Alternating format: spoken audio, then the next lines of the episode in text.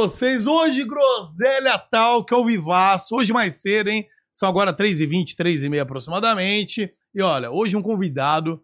Finalmente chegou a vez dele, hein, gordão? Finalmente, hein, mano? Bateu na trave uma vez, né? Ele ia lá na BGS, mas o cara é empresário, o cara é influenciador, faz tudo.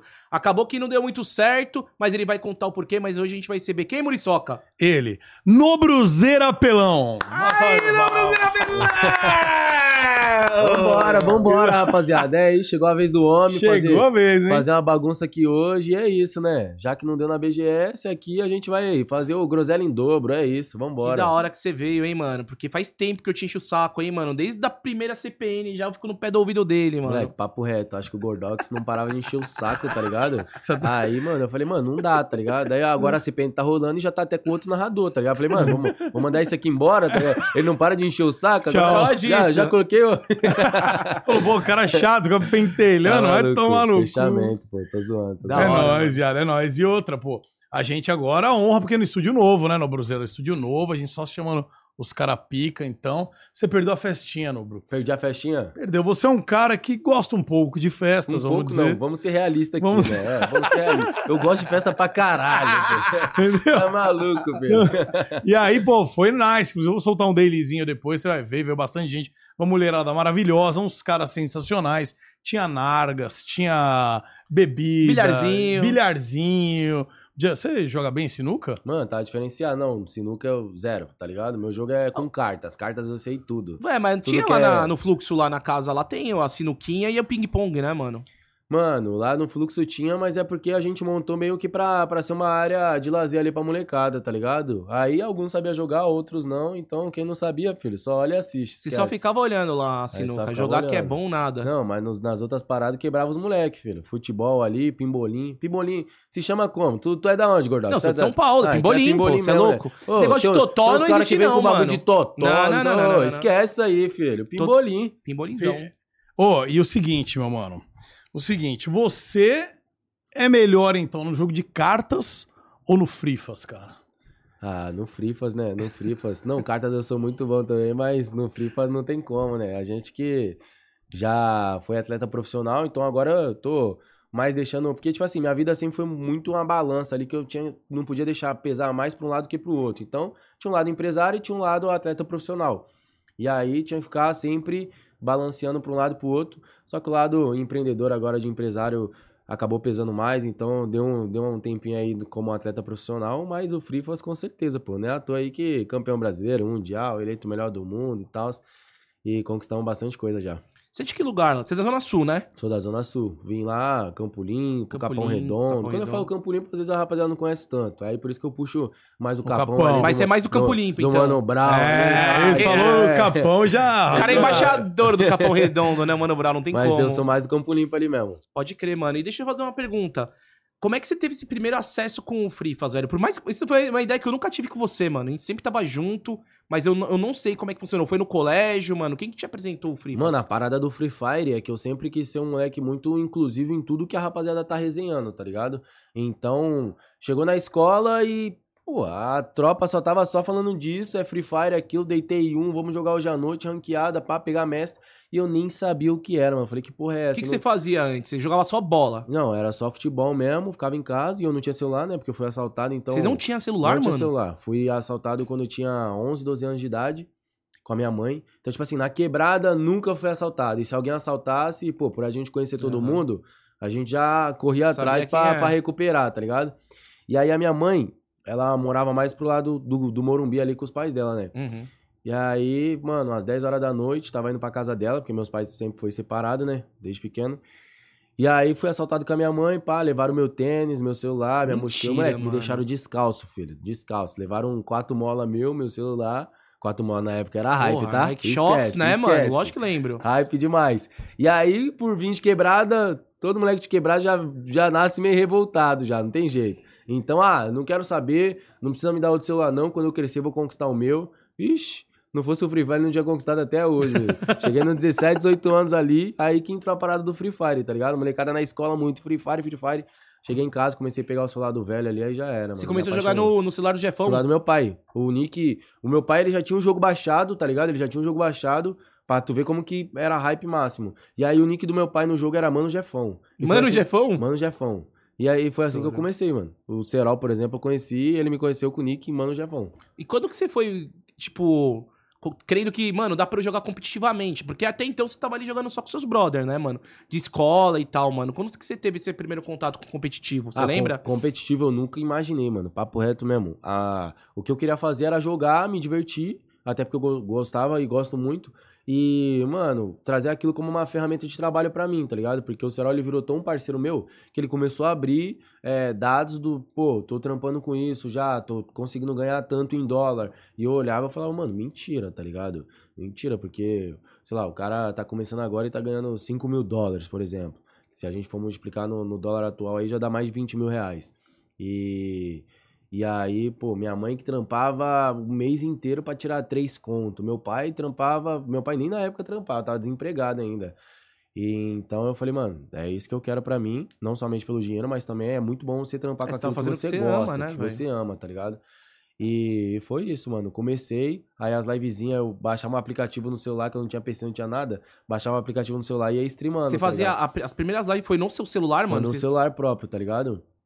E eu só conseguia fazer, se não me engano, 2 horas e pouco, 3 horas de live. Se eu puxar o YouTube, as minhas lives do começo, porque o celular descarregava, tá ligado? Eu não tinha um suportezinho pra fazer a live, conectar no carregador e tal, bonitinho. Mano. Então ele descarregava. E aí foi isso, mano. Foi direto do celular do meu pai. E a parada do competitivo veio do próprio chat, né, mano? A molecada começou a cobrar, porque o chat é o que manda na live, tá ligado? Sim, né? Então, a gente segue os caras. É, esquece. Então a rapaziada aí de casa daqui a pouco tá mandando superchat, mandando pergunta, mandando as paradas. É eles que mandam na live, não tem jeito.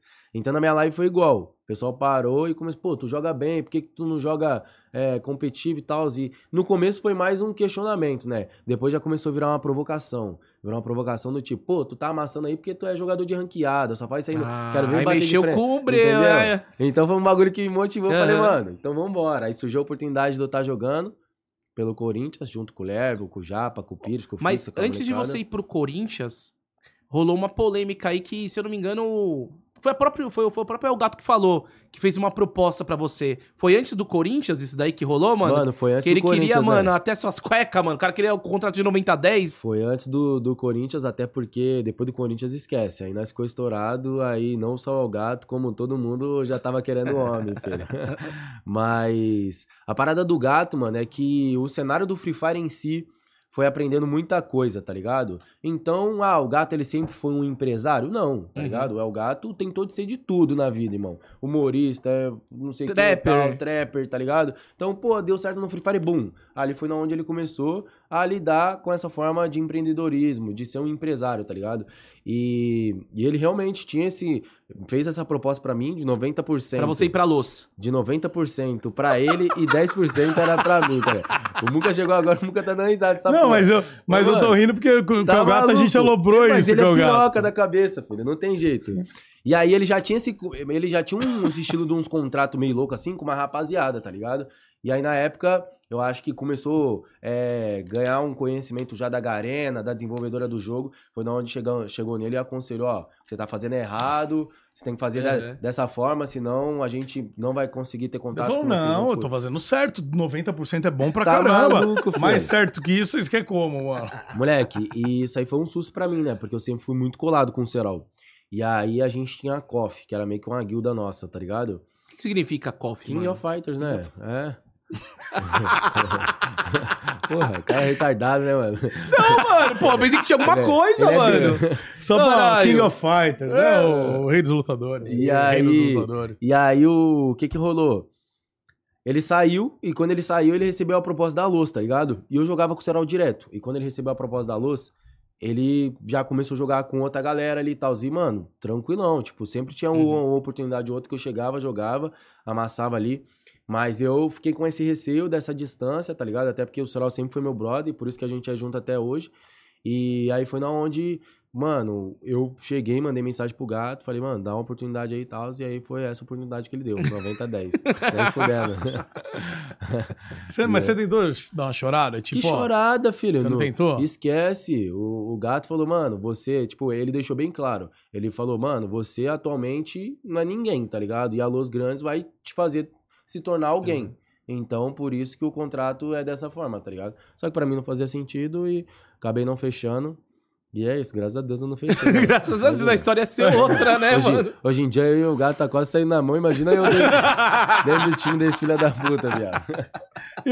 E hoje isso aí você acha que ajuda a instigar a rivalidade ou... Já tem outros motivos pra ter rivalidade. Porque é legal a rivalidade entre os times. Eu vou ser sincero com você. Eu gosto dessa rivalidade, só que assim, eu também mantenho amizade com as pessoas, tá ligado? E aí, recentemente, o chat começou. Olha o Instagram do El Gato, olha o Instagram do El Gato, não sei o que. Aí eu entrei lá e ele já tinha dado um follow em mim, no Cerol, na tropa toda, tá ligado? Então, tipo, eu gosto da rivalidade, mas eu não chego a levar muitas coisas pro coração, não. Eu sou tranquilão, né, mano? Mas já que o cara deu um follow, eu dou um follow também e vambora. Esquece. Mano, o Gato é doideira demais, né, velho? Que negócio, não tem que saber jogar, né? Senão não desce pro play, velho. Não, mas ele é doidão, ele é da hora. Quando ele tava aqui com a gente, quando ele veio, ele, do nada, ele tava agitadão. 1h30, 2 horas agitado. Do nada ele apagava. Puf. Apagava, parecia que o cara não tava. Dava meia hora. Não, ele, sei lá, deve ter um botãozinho dentro dele. Fica ligando e desligando. Hora de atacar. Você apertaria o botão dele, Muriçoca? Do Gato, eu apertaria. Ele tá ficando mais malhadinho também agora. Todos os caras, né? Os caras estão ficando tudo fit. O que é? Vocês fizeram uma... Tá tendo uma comoção nos players do Free Fire, nas organizações, que todo mundo agora... Resolveu malhar, cara? Não, falando sobre essa questão do El Gato ser maluco, aconteceu bastante na CPN também. Mano, Mano, você não, eu não sei como é que você conseguia ficar ali na paciência. Ele é maluco, ele é maluco. É porque a CPN, mano, ela é um campeonato extensão, né? E como, porra, tem um puta de um investimento, mano, tipo, sei lá, 40 pessoas trabalhando. Claro que a gente vai fazer um show e não vai ser um show de 2 horas como um podcast que fica 2, 3 horas. 6 horas de transmissão, tá ligado? Ok. Então veio o convidado, mano, a gente, mano, participava bem. Então, mano, eram 6 quedas, tá ligado? Demorava mais ou menos umas 6 horas ali a transmissão. Mano, na segunda queda ele já queria ir embora. Ô, posso ir embora? Ô, Nobru, me libera aí, vai, Nobru. Não, esquece, filho. Aí nós não liberava, na terceira queda, vou no banheiro. Mano. Nunca mais voltava, parceiro. Nunca mais, tá ligado? Ele... O homem era chato. Bateu a cara no vidro, mano. Tem uma filmagem lá, mano. Vídeo dele bateu a cara no vidro. Ele é tão doido, ele sei lá qual que é a dele, mano. E aí, eu tava narrando, eu só via ele pegando e falando pro Nobru assim. Ô, Nobru. Passa embora, vai. Deixa embora, vai. Vai. Deixa embora. Daí o Nobru. Não, vai embora. 2 doidos, mano. Isso aí foi foda. Ô, mano, falando de Copa Nobru, da CPN, eu vi esses dias aí, tá, sendo umas páginas de fofoca e tudo mais, falou que hoje você investe na CPN, na real, né? Porque assim, você até falou, eu ouvi você falando que você não faz nem pra ter lucro hoje. Você faz por amor à parada e tal. Hoje, é um gasto grande a CPN. Eu imagino que não tem acesso a valores, mas pelo que você estava falando ali, o orçamento, 500 mil, 700 mil, que é um baita gasto. Hoje, para você, comercialmente, vale bastante a pena? Ou é mais por amor ao jogo? Ou rola também parada de imagem? Ou você pretende mais para frente que tenha mais investimento? Ou o Free Fire está em queda? Como que você vê a CPN, cara? A CPN, ela foi criada com o intuito de inclusão no começo, entendeu? Então, ela foi criada como uma liga, onde era a Série A, com certeza, com as elites ali dos times. E a Série B era pra, pô, você montou um time agora com o Gordox emulador. Oportunidade. Você tem a oportunidade de participar ali da Série B, com não sei quantos times, pra depois... talvez conseguir um acesso pra Série A, e aí sim você tá entre os melhores do cenário. Então, de começo foi isso, tá ligado? Só que aí foi tomando uma proporção maior e eu fui fazendo outros eventos também, que é um 4x4, algumas edições especiais. Então a CPN ela passou a ser mais por invites mesmo, por convites assim de eu estar convidando a rapaziada e estar participando. E a intenção de criar a CPN, mano, é porque a minha carreira ela foi crescendo de uma forma, só que a partir do momento que eu fui campeão ali da Pro League, do Mundial e tudo mais, eu vi o quanto que é impactante um campeonato na vida de um atleta, na vida das pessoas, tá ligado? Então, tipo, tava num gráfico legal, a minha carreira e tal, depois, mano, que eu fui campeão, boom, tá ligado? Explodiu. Explodiu realmente. E aí eu falei, cara, hoje em dia eu tenho esse potencial de conseguir pegar alguns atletas e revelar essas pessoas, tá ligado? A CPN é uma máquina de revelar jogadores, revelar times aí que vem quebrando tudo, entendeu? Então... essa foi a intenção mesmo de estar criando a CPN, dar oportunidade para as pessoas e tudo mais, para os jogadores, para os atletas. E, consequentemente, a CPN foi o primeiro título da Los Grandes, tá ligado? Então, a Los Grandes eles não tinham título nenhum dentro do Free Fire. E depois que rolou a da CPN, eles deslancharam, conseguiram ser campeão de outros campeonatos, mas acho que foi um campeonato bem importante, assim, impactante ali para a estrutura da Los Grandes tá formando esse amadurecimento competitivo, sabe? Eu entendo o que você tá dizendo, acho que você não vai concordar comigo, mas eu vendo de fora, a Los Grandes, para mim, de todos os tempos de emulador assim, galera vai me bater também porque teve a Noise. Mas é uma das equipes mais vencedoras ali de emulador, né? Sim, sim. Então, quando entrou a CPN, mudou a era da Luz. A Luz começou a ganhar os campeonatos. Sim. E a maior vencedora também da CPN, certo? É, uma das que mais tem mais título, né? Então, entre aspas, assim, meio que se não existisse de repente CPN, a Luz não ia saber meio que eram os títulos ali. E a questão do investimento da CPN realmente é muito alto, tá ligado? No começo... A primeira foi lá no Itaquerão, agora como é que é o nome? Na arena lá. Neoquímica Arena, né? Neoquímica Arena, entendeu? Então a gente sempre... Eu sempre gostei de fazer uns bagulho absurdo. Então teve uma das CPNs que a gente fez lá, chamei MC Marx, era uma época que o Marx estava estouradaço, não que não esteja agora, mas que eu me identificava muito com as músicas dele. Chamei o cara, chorei pra caralho lá também, não tem jeito. Mano, é muito gostoso quando você vê um projeto seu saindo do papel ali e você conseguir colocar em prática. Então... a CPN ela requer muito investimento e algumas edições a gente tem apoio de marcas, outras não. E eu entendo esses intervalos entre os investimentos comerciais, porque, tipo assim, às vezes uma marca tá com a campanha ativa ali e quer realmente injetar, tem aquele budget, talvez em outro momento ali já não esteja da mesma forma. E é na onde, às vezes, a gente tem que saber se virar. E é a paixão pelo jogo, sabe? Então, se hoje em dia eu faço a CPN, nunca foi pelo lucro, nunca lucrei com a CPN. E se eu faço hoje em dia, é paixão mesmo. Porque, cara, tu tirar aí mais de 300 mil reais do seu bolso pra você tá fazendo um campeonato que não te dá retorno nenhum financeiramente. E se eu virar pra você e falar, pô, mas na tua live tá impactando na minha live. Só que hoje em dia eu tô um contrato que se eu bater uma pessoa na minha live, ou se eu bater 1 milhão de pessoas, não vai mudar nada. Eu vou receber aquele mesmo valor, entendeu? Então, entendi. Basicamente eu faço porque eu amo a parada ali, amo esse jogo. De onde você veio, né, mano? Entendeu? Do Free Fire, que ajudou te revelar. E você falou um negócio legal agora, isso aí da questão do YouTube. Você, acho que era um dos únicos, se não o único, que tem um contrato, que você é parceiro YouTube mesmo, né? Tipo em live, né? Cara, outro dia puxaram uns dados, na verdade, um tempo atrás, eu não sei ainda se continua, mas que você era o top 1 do...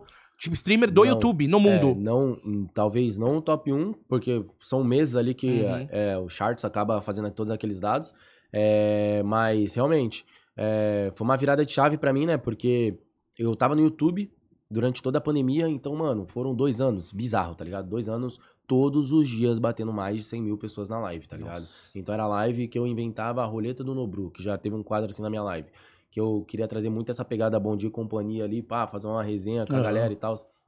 E aí, mano, mais de 300 mil pessoas assistindo ali. Então, realmente, era muita tropa engajando ali na live, só que eu não tinha um conhecimento da grandeza daquilo. Tá ligado? Eu não tinha o conhecimento. Por quê? Porque como era a pandemia, eu não saía pra rua, eu não fazia nada. Então eu só desligava minha live, deitava na minha cama, tô sozinho, tô com a minha família em casa. E é isso mesmo, é meu trampo ali. E depois, conforme a pandemia foi dando uma amenizada, eu fui saindo e, mano, é foto, é shopping, parando, não sei o que. Caralho, o bagulho realmente bombou demais, né? E pela grandeza que eu consegui construir ali no YouTube, foi na onde acabou despertando interesse de outras plataformas de live. Então, na época, mano, eu tive proposta do Facebook, tive proposta da Buia, da Animo, tive proposta, mano, de tudo que é plataforma. E uma das plataformas que me interessou bastante foi a Twitch. Não era o melhor valor, mas era um desafio e o valor também era ok. Então, entre as plataforma consagrada também, né? Entre as propostas ali que eu tinha uma proposta do YouTube também. Já antes? Já tinha uma proposta do YouTube, só que foi uma proposta que acabou não sendo relevante pra mim e eles acabaram retirando essa proposta depois. Então, e foi até engraçado, né? Porque, por mais que a proposta não tenha sido tão grande contra as outras, por eu já estar no YouTube, eu tava confortável com aquilo, tá ligado? Só que, então, acabei falando não para as outras propostas, tanto para Twitch, para Nimo, para o Facebook e tal. E depois eu falar não, eles acabaram voltando atrás da proposta, tá ligado? Então eu falei não para todas as plataformas, para fechar com o YouTube, e acabou não dando certo naquela época. Putz. Aí volto com arrependido, para trocar ideia. E o medo das plataformas de live, pum, não, você não quis. Ah, agora, você não quis, então tá ligado? Se vira. Então vamos descer, vamos para tanto. Mas assim, eu recebi uma proposta da Twitch e qual que era o desafio e o porquê que eu aceitei. Uma porque a Twitch é gigantesca, como você mencionou, e outra porque a Twitch sempre foi uma plataforma PC, tá ligado? A molecada acompanhava mais as lives ali de jogos de PC e tudo mais, então não tinha um público mobile, tá ligado? Então se você fosse puxar os dados do aplicativo da Twitch baixado no celular, era muito pequeno, mano, muito pequeno. A molecada que acompanhava era a molecada que... PC desktop. Entendeu? E aí, a partir do momento que eu entrei, esse desafio começou a ser cumprido ali dentro da plataforma, tá ligado? Então foram 2 anos de contrato e, mano, explodiu de downloads ali. Cara, e a sua primeira live você fez uma maluquice, né? Fiz uma maluquice. 50 iPhones, não foi isso? É porque, tipo assim, no contrato que a gente fechou com a Twitch, tinha um certo valor que eles iam investir em projetos que a gente tinha. Legal. E um dos primeiros projetos foi essa maluquice de lançar 50 iPhones. Mano, que doideira. E na época eu não sei qual que era o iPhone Hype, eu acho. Será que era o X? Mano, não lembro. Mas foi tipo, qual que é o lançamento? É esse? Então vai ser esse. 50 iPhones, tá ligado? Cara, uma bala, porque se for pegar hoje e pensar um iPhone top, não top dos top, mas um iPhone top, 10 pau. 10 conto. Tu bota aí, sim. 500 mil. Entendeu? Então foi uma... Meio milha, velho. É, mas foi importante pra caramba, né, cara? Todo mundo parou, assim. Tava todo mundo que streamava na Twitch falou, mano, o que esse cara tá fazendo, mano? Tá ligado? Chegou chegando com os 2 pés no peito, velho. A galera falou, mano, o que é isso? Daí a galera começou a acompanhar mais e tal. Aí depois veio essa primeira CPN sua, que também pegou 300 mil, se eu não me engano, cara. Pegou muita gente. Começou a pegar uns números astronômicos que a Twitch não era acostumado, não tinha um streamer. Beleza, tinha uma galera que pegava 30 mil às vezes, 50 às vezes, mas um streamer pegar e colocar, mano, 300, 200 mil pessoas, mano, não acontecia, tá ligado, velho? A Twitch, eles tiveram um primeiro investimento em Free Fire... que foi com uma rapaziada da Cube que era estouradaço, tá ligado? Então, foi com o Godwins, com o Coreano, com essa rapaziada aí, com o Shazam, e acabou não dando tão certo, tá ligado? Foi da onde a molecada... você tem que conseguir fazer aquela transferência de público, tá ligado? Então, se você tem um pessoal que te acompanha, você tem que conseguir deixar claro pra onde você tá indo, pra onde você quer levar e como que você vai lidar as lives dali em diante. E talvez eles não tenham conseguido fazer essa transferência de público, então foi bem baixo os viewers deles na Twitch. Então por isso que teve essa insistência em estar me contratando e, pô, essa dúvida se ia dar certo ou não. Então, por exemplo, depois que deu certo pra mim, abriu portas pra diversas pessoas, entendeu? Então, depois por exemplo, eu acho que a Loud, a Luz. Então, depois que... Pô, deu certo? Aí tirou esse medo da rapaziada, pô, será que eu vou pra Twitch ou vou falir? E aí, meus views vai pra onde, entendeu? Então, depois que deu certo, começou a colocar uma rapaziada ali da Loud, né? Da Luz, entendeu? Então, a gente conseguiu fomentar bastante o cenário ali. E depois desses 2 anos que o YouTube chegou junto de novo, daí? Aí depois... Agora o cara tá estourado. O bom filho é casa torna, tive esse papo com o YouTube, tô muito feliz, até porque o YouTube ele tá bem diferente do que ele era no passado, entendeu? Então hoje em dia eu consigo trabalhar e contribuir pro meu público com diversas ferramentas que eles estão me oferecendo. Então não é só mais live, entendeu? Tem os vídeos que eu consigo postar, tem os shorts também que a rapaziada consegue consumir, tá ligado? Então eu tô numa fase muito boa com o YouTube, como o Gordox mencionou. Eu acabo sendo o único streamer brasileiro contratado pelo YouTube, então não tem outro atualmente. Tem uma rapaziada contratada, mas talvez seja contratado para postar shorts, um conteúdo ali ou outro. Não live, mas live stream é somente eu. E isso é muito importante, porque novamente abrindo portas pra outra rapaziada. Então, mano, vou ficar puto se chegar o YouTube contratar outro streamer? Foda-se, vou ficar puta, queria que fosse só eu, tá ligado? Vou ficar puto, vou. Sincero. Vou ficar puto, vovô ameaça sair, vou, mas eu tenho que aceitar. Zoeira, mano. Mas tipo assim, você tem essa noção que tu tá abrindo portas pra outra rapaziada que vai chegar. E o YouTube vai conseguir contratar e tal. E o único brasileiro tá batendo de frente com os gringos lá, irmão. Entendeu? Então, o iShowSpeed lá. O iShowSpeed lá dançando, mostrando o bagulho dele pra fora e nós fazendo livezinha, batendo de frente com o cara lá em cima. Chegou a ver esse clipe aí ou não? Eu fiquei assustado. Caralho, porra, quem não fica? Assustado, velho. Quem não fica? O cara tomou um susto no jogo de terror e começou a balançar a benga lá e pulou pra fora, mano, filho. Mano, você acredita, velho? Você acredita, man? Fiquei assustado, mano. Deu um pulinho pra fora. Pulinho, rapaz. Sei lá, acho que deve ser parente do Boca de 09, mano. Falou, Boca. Se você, a hora que tivesse dando esses pulinhos, vamos supor, ou se eu tivesse escapulido, vamos dizer, tivesse dado aquele oizinho, tivesse dado aquele alô, oi, pessoal, você acha que batia de frente ali? Pô, irmão. Batia de frente no quê, irmão? Você não viu o bagulho, não? Rapaz! O bagulho mole parecia que tava duro. Não, sem zoar. Ô, Ele tava na meia bomba ali, eu acho, pai. Sem zoar, tá ligado? Ele tava na meia bomba. Porque o bagulho tava sinistro. Ô, mas ele acho que ele deu muito ruim pra ele, né? Tomou um banzinho. Mano, o que que acontece? Eu vi uma notícia no Globo.com, acho, se eu não me engano, falando que ele poderia perder o canal dele, tá ligado? Caraca, mano? Ele poderia perder o canal dele, mano. De 19 milhões de inscritos, filho. Então esquece, é muito inscrito.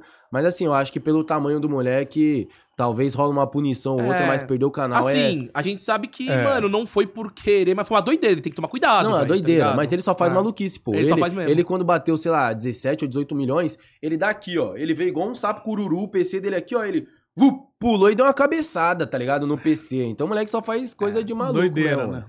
Doideira, velho. É, acho que só não perdeu o canal, porque tem o esquema com o YouTube e tal, tem contrato e não, muita gente acho que ele não tem contrato não, velho, só é muito grande. Será? É. Ele só é muito grande lá, cara. É, porque, mano, essas paradas aí dá merda mesmo. Essas paradas dá merda, cara. Então, eu, graças a Deus, por exemplo, já teve as nádegas vazadas, né? Já vazou minhas nádegas. Você viu isso aí, Nobru? Não, nem queira ver, velho. Não viu? Não quero ver, não. Por que não queira ver? Ah, por causa que, na época eu não tava malhando os glúteos. Tava meio caído, Mas não foi no YouTube, foi na Twitch, velho. Na Twitch. Ele foi dormir, ele foi dormir, esqueceu a live ligada, foi se trocar a sorte, tava tudo escuro. Ele tá de costas, não tinha aparecido a bingola dele. Ah, os caras fez uma montagem lá, mano. Diminuíram ela um pouco assim, eu falei, mano, eu falei assim, mano, isso tá errado. Daí os caras, por quê? Porque é menor ainda. Tá ligado? Menor ainda é foda. Não, mas daí já diminuiu o bagulho.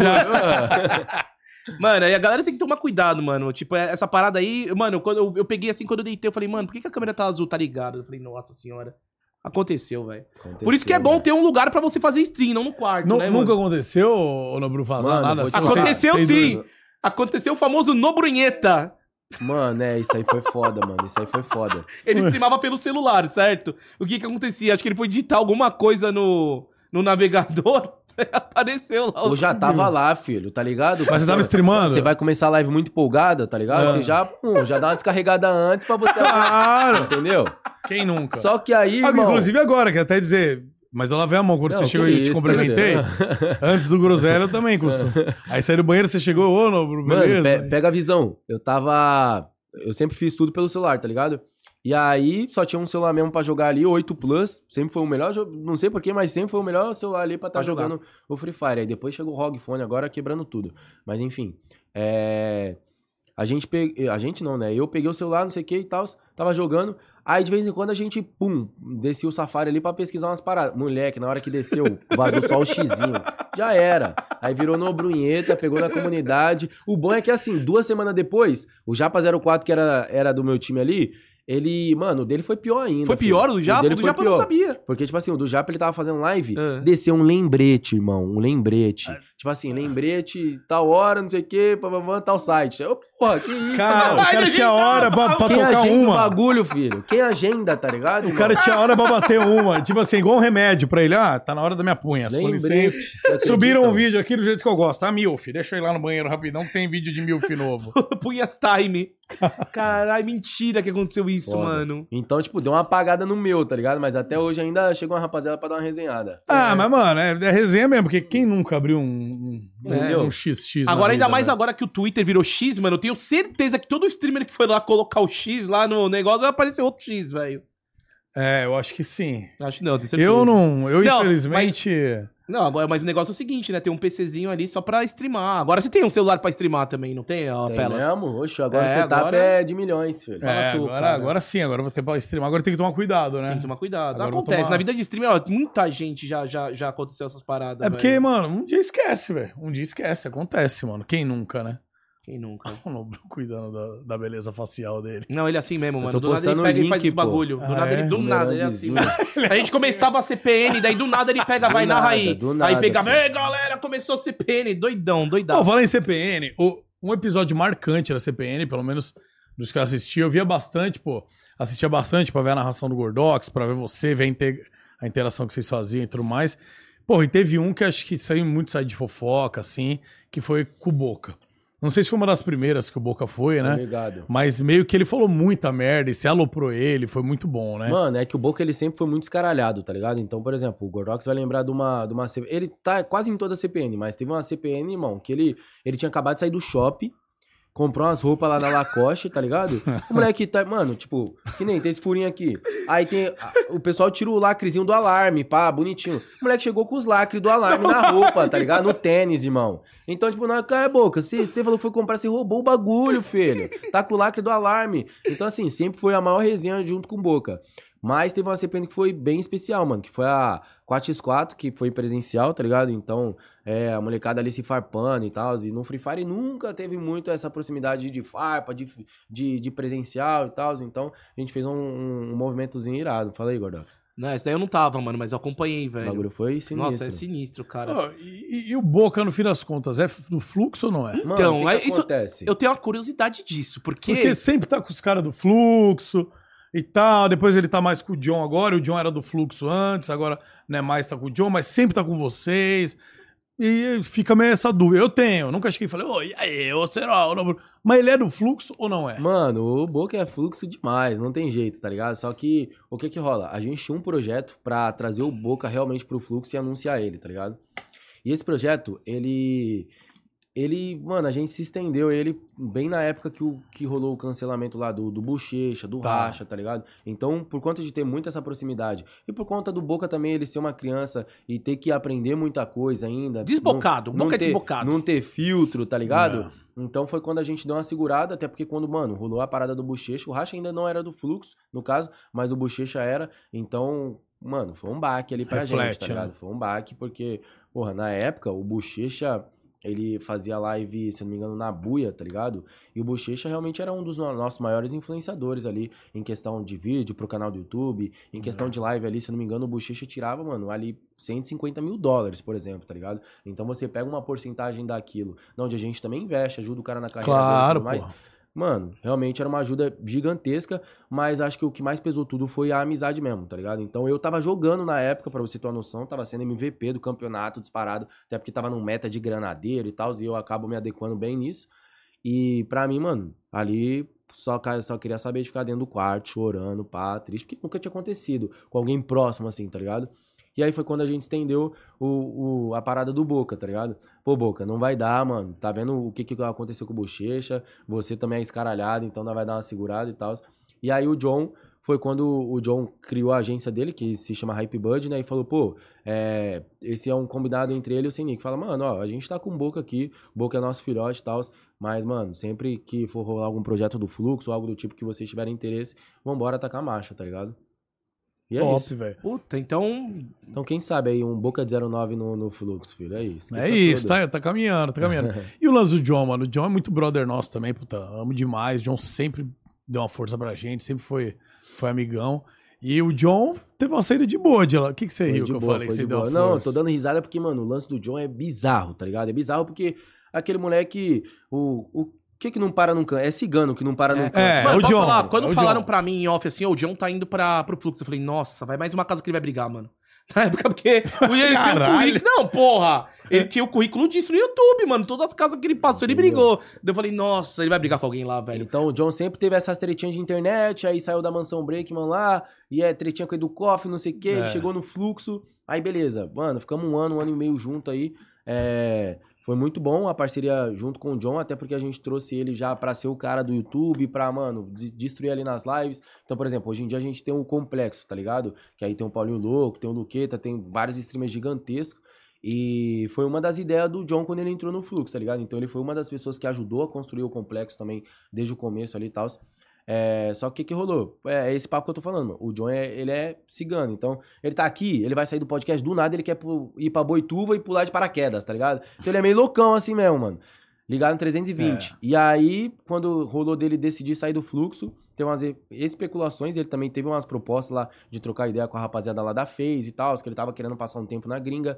E o que eu dei risada, que eu acho mais engraçado, é que assim, o John, a gente conseguiu trazer ele, fez todo o projeto dele ali dentro do Fluxo e tal. E por ser um funcionário nosso, a gente tinha uma porcentagem em cima dele, tá ligado? Ele saiu do Fluxo, criou a Hype Bud, que hoje em dia acaba sendo parceira da Blaze. Então, tipo assim, eu era patrão do cara, tinha porcentagem do cara. Hoje em dia o cara tem uma agência, na onde ele tem uma porcentagem em cima de mim, tá ligado? Então, mano, a reviravolta do caralho. Mas, mano, agora o cara tá ganhando dinheiro nas minhas costas, tá ligado, irmão? Mas assim, eu fico muito feliz por isso. Tipo, a gente acaba levando na resenha, mas já falei em live, eu fico muito feliz em ver o nosso parceiro crescendo e tudo mais. É que nem, mano, eu cheguei aqui, elogiei vocês pra caralho, porque isso aqui tá muito lindo também, mano. Papo reto. Legal, mano. Não, e o bacana é isso, porque, tipo, não foi ninguém pisando na cabeça de ninguém, cada um fazendo seu corre. Entendeu? E, pô, deu certo pra um cara, pô, então me ajuda agora, e todo mundo vai ganhando dinheiro e vai se dando bem. E é isso. Inclusive, né, agradecer já que você falou aí, né, embora a nossa agência não seja High, como é o nome da agência do John? High Budget. High Budget também somos budget, parceiros. Não, Bud. High Bud. Também não somos agência do John, mas também somos parceiro da Blaze, que dá uma moral pra gente aqui, entendeu? Que ajuda a nos financiar esse projeto aqui. Graças a muito por conta da Blaze também que a gente conseguiu aqui fazer toda essa estrutura. Então, ó, rapaziada, ó, olha que bonitinho. Aqui agora temos dois olhos. Temos uma boca. Então você aí que apoia a gente, que dá essa moral pra gente aí, entra lá na Blaze, se cadastra com o nosso cupom Groselha. Utilizando o nosso cupom Groselha, qualquer valor que você colocar até R$1.000 vai dobrar. E você também vai ter 40 rodadas dos jogos originais Blaze grátis. Você vai entrar lá e se divertir. Ah, Muca, mas meu, tô sem grana. Não tem problema, cara. Você quer jogar aí R$20, R$10, R$30? Não tem problema nenhum. Você coloca lá, vai dobrar esse valor e você vai brincar. Agora, ó, bota na minha aqui. Foca na minha cara agora, hein? Que agora é sério. Credo. É, o quê? Tô muito feio, Gordox? Não, desculpa. Tô feio? Eu pensei alto. Tu tá cansado, viado. Eu sou sincero, mano. Eu sou sincero. Ó, rapaziada, mas ó, falando sério agora, ó.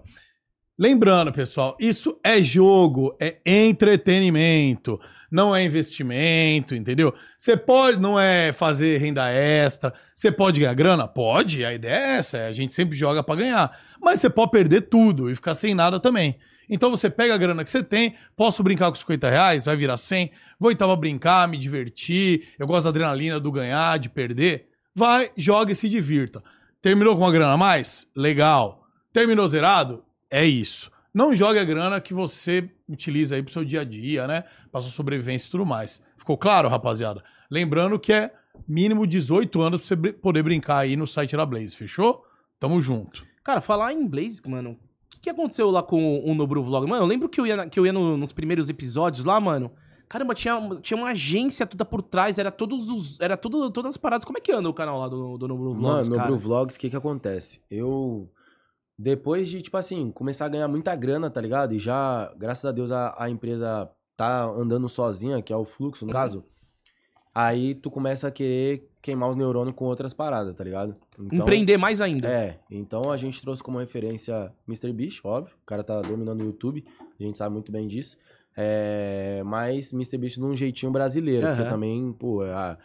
É impossível, se é possível chegar no patamar do cara ali, no investimento que eles fazem nos vídeos...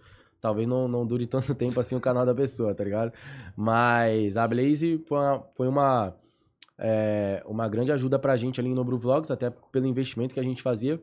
E o que eu decidi? Assim como a gente fez no Nobru Vlogs, freelar as pessoas que trabalhavam pro Nobru Vlogs era muito caro, tá ligado? Então você tem que freelar uma câmera, você tem que freelar os equipamentos e tudo mais. Então nada era nosso. Eu falei, mano, faz o seguinte, vamos montar uma produtora. Vou montar uma produtora, porque a gente montando uma produtora e pelo network que eu tenho...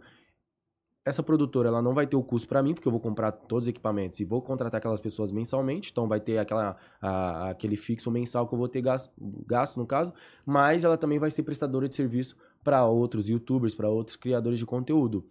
E, mano, começamos, só que o começo, o Nobru Vlogs tinha uma demanda gigantesca, então ainda não dava conta de cuidar de outros canais, local. Tá ligado? E aí depois, quando teve esse timezinho aí de conseguir cuidar de outros canais...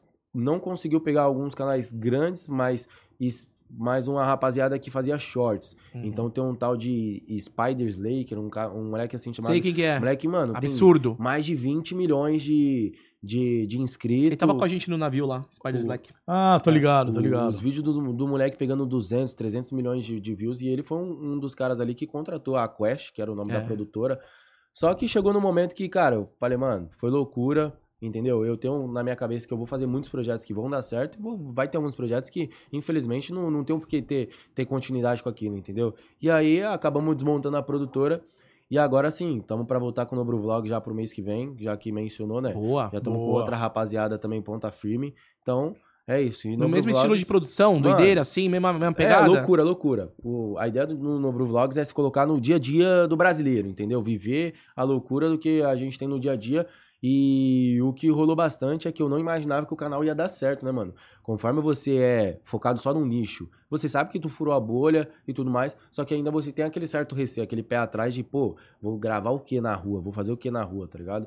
E aí, mano, a partir do momento que começou a gravar e o bagulho bombou, foi tipo 6 meses de canal ativo e todos, a maioria dos vídeos, mais de 3 milhões de views nos vídeos e mais de 1 milhão de inscritos no canal, tá ligado? Bizarro, bizarro. Inclusive eu participei de um, né, Nobru? Ah, foi quando a gente se conheceu melhor. Participou, meu amigo, o vídeo que ele participou, mano, foi... Foi o quê? Foi não sei o que de 50 mulheres, seis, uma parada assim. Tinha vocês dois, né? Tinha que ter mulher. Todos dois. Eita, bate, homem. Tinha que ser esses dois. Esse filho da puta me beijou na boca. Opa! Que isso? Porque, tipo assim, eu ficava vendado no vídeo e é bem pegada de Matheus Mazzafera, tá ligado? A mina chega, dá um cheiro, um meia-lua aqui, pá. Ah, esse doente, eu vendado, ele não veio me beijar na boca, filho. Aí eu fiquei puto, tá? Eu fiquei puto, tá? Vamos ver, eu já pedi pra eles pegarem imagens disso, só pra ver se é verdade mesmo. É que foi o seguinte... Conta pra gente como é que foi beijar na boca de Nobru. Ah, o Nobru falou, não, parceiro, vem aí, Mucá, gravar um vidão aí, a produção dele. Falei, claro, porra, bora, gravar vídeo é com nós mesmo, adoro, tá uma resenha, vamos. Cheguei lá, cara, eu nunca vi tanta mulher na minha vida. Ah, peraí. Me perdoe.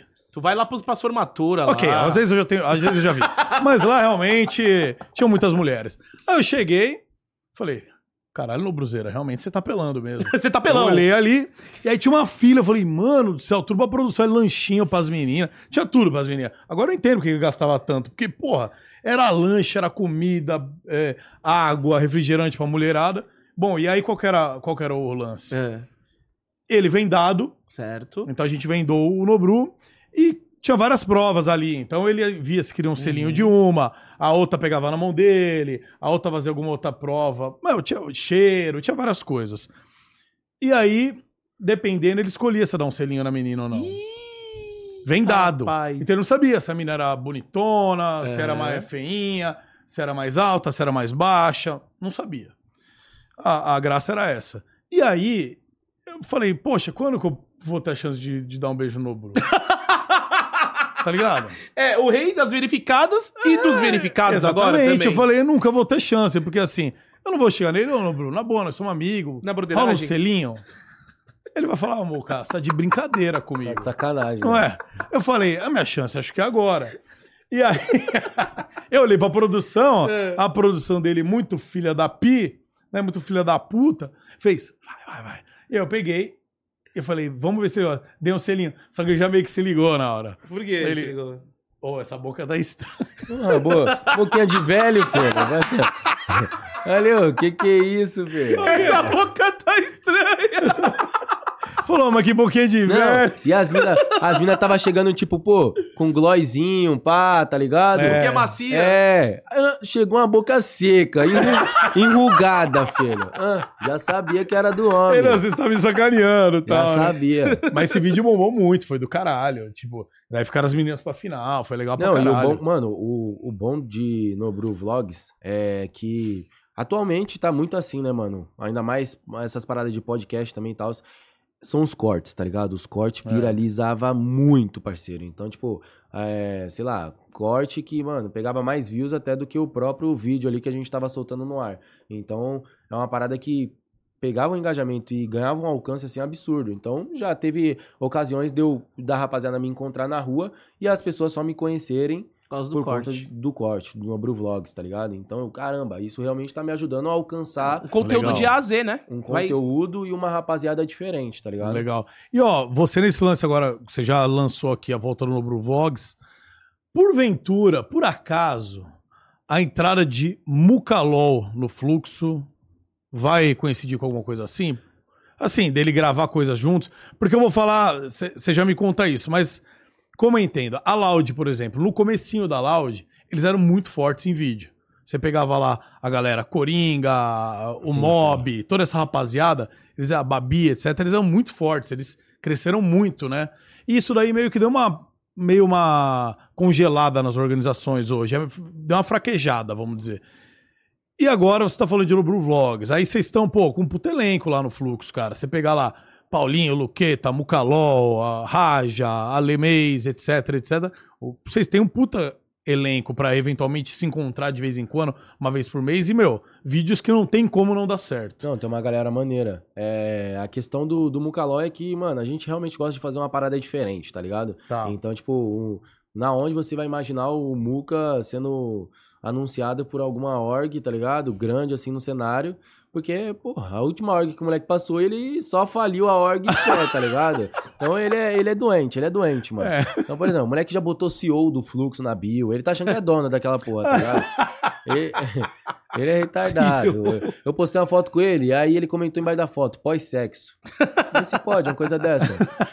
Mas, enfim, a parada do Muca, mano, a gente tem muito a intenção de expandir o Fluxo e expandir no Fluxo não somente no competitivo, mas também trazer a comunidade junto, tá ligado? Então, por exemplo, a gente entrou no CBLOL agora e foram 2 splits. E a gente conseguiu chegar no playoff nos 2 splits. Infelizmente, foi o primeiro time a tá saindo nos 2 splits. Então, se alguma coisa não deu certo no LoL, por exemplo, foi no competitivo. Porque a parte por trás disso, em trazer a comunidade, a gente fez e foi muito bem feito. Então, a gente trouxe o BRTT, que ele tava... o cara é o deus do game, tá ligado? O cara é o pai, como normalmente o pessoal chama. Já foi campeão não sei quantas vezes, tem os risquinhos lá na cara dele e tudo, tá ligado? E então, a gente trouxe o BRTT. O cara já não tava mais naquela vibe de jogar. O que tu quer fazer? Vamos, quer tá junto com a gente? Pô, quero cantar, quero fazer música, quero lutar. Então, mano, ajudamos ele lá, porque a gente tem a nossa parceria com a Main Street. Botamos ele pra lançar a música com a Main Street, com o Bielzinho lá, com a rapaziada da hora. Agora, tá aí se preparando pra luta. Vai ser agora, inclusive. O Fight Music Show agora. E aí, com o Muca é a mesma coisa, tá ligado? A gente trouxe o Muca pra trazer a rapaziada, porque a gente sabe... Mucalol, por favor, Nobru. Muca só tem um. Mucalol. Mucalol, porque você não vai entrar no Fluxo nunca, né, cara? Caralho, vou ter que puxar o saco do Cerol agora. Vai ter uma treta agora, Cerol versus Nobru pra ver quem entregou você. Tô resenhando. Mas então, a parada do Mucalol foi bem isso mesmo. A gente trouxe ele, porque a gente sabe ver potencial no moleque, por mais que ele fale muita merda. Imagina. Mano, o cara fala muita merda, mas você vê que ele é autêntico. Ele tem a personalidade. Não, ele é um cara legal, dele, tá ligado? É a mesma coisa do Hudson, mano. O Hudson fala muita merda, mas o Hudson é um cara autêntico. Ele tem a personalidade dele, tá ligado? E é isso, mano. Vem trazendo aí legiões de fãs junto. E o mais legal deles dois, tanto do Mucalol quanto do Hudson, se a gente conhece pessoalmente, já vieram aqui também e tal. Eles são muito do bem, cara. São caras que falam muita merda, alopram muito, mas são caras do bem, velho. É cara que não tem maldade, é cara que é correria, corre junto. São caras legais mesmo que... Pô, quando eu vi, eu falei, mano, é a cara do Mas Mucalol, tu curtiu o anúncio? Claro, velho, porra. Maneiro, né? É a cara dele, velho, o Fluxo. Porque, pô, assim, a impressão que eu tenho de fora, pelo menos, né? Vou dar minha impressão. Como user normal. Pra mim, eu olho assim, a Loud é mais padrão conservador total, assim, na concepção. Não sei se são. É a minha impressão olhando de fora. Então, os caras mais conservadorzão, tudo moldadinho, assim. A Luz. Eu olho o El Gato, eu dou risada. Que eu já me lembro das coisas. A Luz antigamente, antes de entrar no Terron, eu achava, putz, tinha pra mim... a forma meio desorganizada. Então o Terron colocou uma ordem na casa, tal, e eu vejo mais assim como alguém que tá tentando, que foca mais no competitivo, na minha cabeça, Sim. minha concepção. O Fluxo, cara, eu vejo que é mais despojado, é mais real, vamos dizer assim, é mais voltado pra realidade, rapaziada. Não sei se é porque eu tenho mais proximidade com a rapaziada do Fluxo sim, e tal, sim. Mas eu enxergo uma galera mais real, assim, mais da realidade. A questão do Fluxo foi até uma ideia quando a gente criou o próprio nome Fluxo em si, que pra gente tem 2 significados, tem... Pô, Fluxo. Ah, vamos pro Fluxo, vamos pro baile, vamos festejar, vamos comemorar. E também tem segue o Fluxo, entendeu? Pô, segue a multidão, segue o Fluxo. E aí a questão, pô, o porquê Fluxo, tá ligado? Sendo que a maioria dos times, sei lá, vem como Loud, vem como Pen Game, tá ligado? Então muito time brasileiro usando meio que esse trocadilho pra se igualar e ter a referência da gringa e tal. E a gente queria realmente um nome aí pra se identificar com a molecada e tudo mais e mostrar que, mano, o pessoal pode estar aqui dentro junto com a gente, tá ligado? Então, nada de deixar impossibilitado e a gente mostra que todo mundo ali é capacitado. Então, quando a gente criou o Fluxo, por exemplo, lá em mobile, que eu jogava e que eu fui campeão, tinha dois moleques que ninguém do cenário nem conhecia, tá ligado? E os moleques nunca jogaram profissionalmente. E a gente jogou, foi campeão, que era o Cias e o Godkill na época. É, influenciadores. A Raja tinha 0 seguidores, parceiro, 0 seguidores. Em questão, sei lá, de um mês a gente conseguiu bater 1 milhão de seguidores nas redes sociais da Raja, tá ligado? Então, realmente, a gente gosta dessa parada de dar oportunidade pras pessoas. E eu acho que o Fluxo é isso. Então, por isso que a gente é mais tranquilão assim, mas se for falar de org, mano, todas as org tem seus bastidores, tem as merdas que acontecem, claro, tá ligado? Claro. Então, o Fluxo aconteceu tal coisa, não sei o que do Bochecha, beleza. A Loud teve a parada, sei lá, do Turzinho, tá ligado? Aqui o Turzinho ficou um tempinho afastado, teve, sei lá, teve uma resenha que o Mob fez uma festa na casa e a Loudscar deu um golão na bebida, por exemplo, que é um cachorrinho, tá ligado? E a Los Grandes fez tal cu, El Gato, entendeu? Então, tipo, mano, toda organização sempre vai rolar alguma parada e isso é normal, mano. Eu acho que a gente só tem que ter maturidade e aquilo servir de aprendizado pra gente estar levando isso, adiante, mano. Sabe? É, porque é tudo ser humano, é um monte de pessoas ali, cada um com seus defeitos, seu círculo social, então... É que hoje em dia a galera pega por uma coisinha que acontece que é destruir toda uma história ali, né? Sim, sim. Então, às vezes, não é uma coisinha, mas, porra, dá pra tentar corrigir, né? Dá pra se mudar, tentar corrigir, melhorar com aquilo lá, né? Não apenas destruir, então vão pôr um fim. Agora, quem deve se arrepender um pouco, não sei, mas vou jogar. Quem deve falar, droga, devia ter entrado, Baquezeira, hein? Porque, pelo que eu saiba, o Baque foi convidado... Ele poderia ter sido um sócio do Fluxo, não é? Mano, a parada do Baque, o que acontece? A gente até conseguiu trazer ele no momento pro Fluxo, e teve a saída dele, mas o Baque, ele entrou como, vamos supor, ele não chegou a ser um CEO realmente do Fluxo ali em, sei lá, tem uma porcentagem da empresa assim como eu e o Cerol, só que por ele...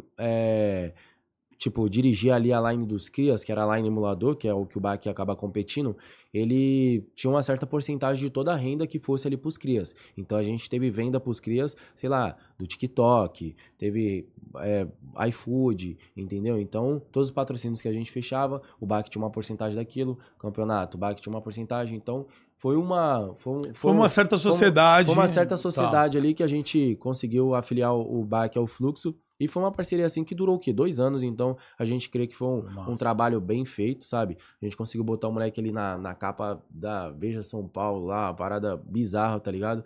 E o anúncio dele também foi muito irado, mano. E o Baque é irmãozão meu. Então, ele dentro do Fluxo ou fora do Fluxo não muda nada na nossa amizade. Eu continuo tendo uma consideração ainda absurda por ele. Acho que agora ele tá numa outra fase. Uma fase mais de empreendedor também, tá mais tranquilão, não quer mais sair, tá mais religioso também. Então a gente foi pro quê? Foi ano novo agora, a gente foi pra Floripa, Balneário, onde ele virou e falou, mano, é meu último ano novo na bagunça, pô, agora eu tô focado em outras paradas e tal, então a gente quebrou tudo no ano novo. Ele meteu essa no ano novo e falou, ó, vou aproveitar agora, porque depois eu vou seguir o caminho certo. Foi, e a mina que ele tá namorando agora, tá ligado, que a Adri, ele conheceu ela no ano novo também, tá ligado? Então ele aproveitou muito. Mas esse ano novo deu o que falar também, hein? Deu o que falar por quê? O que esse ano novo? Mano, ano novo... Se envolveram um monte de treta bagulho, inveja dos caras. Esse bagulho aí eu vou te falar, é o Luqueta, filho. O Luqueta é o cara mais doente pra ficar arrumando confusão. Ele tava aqui, ó.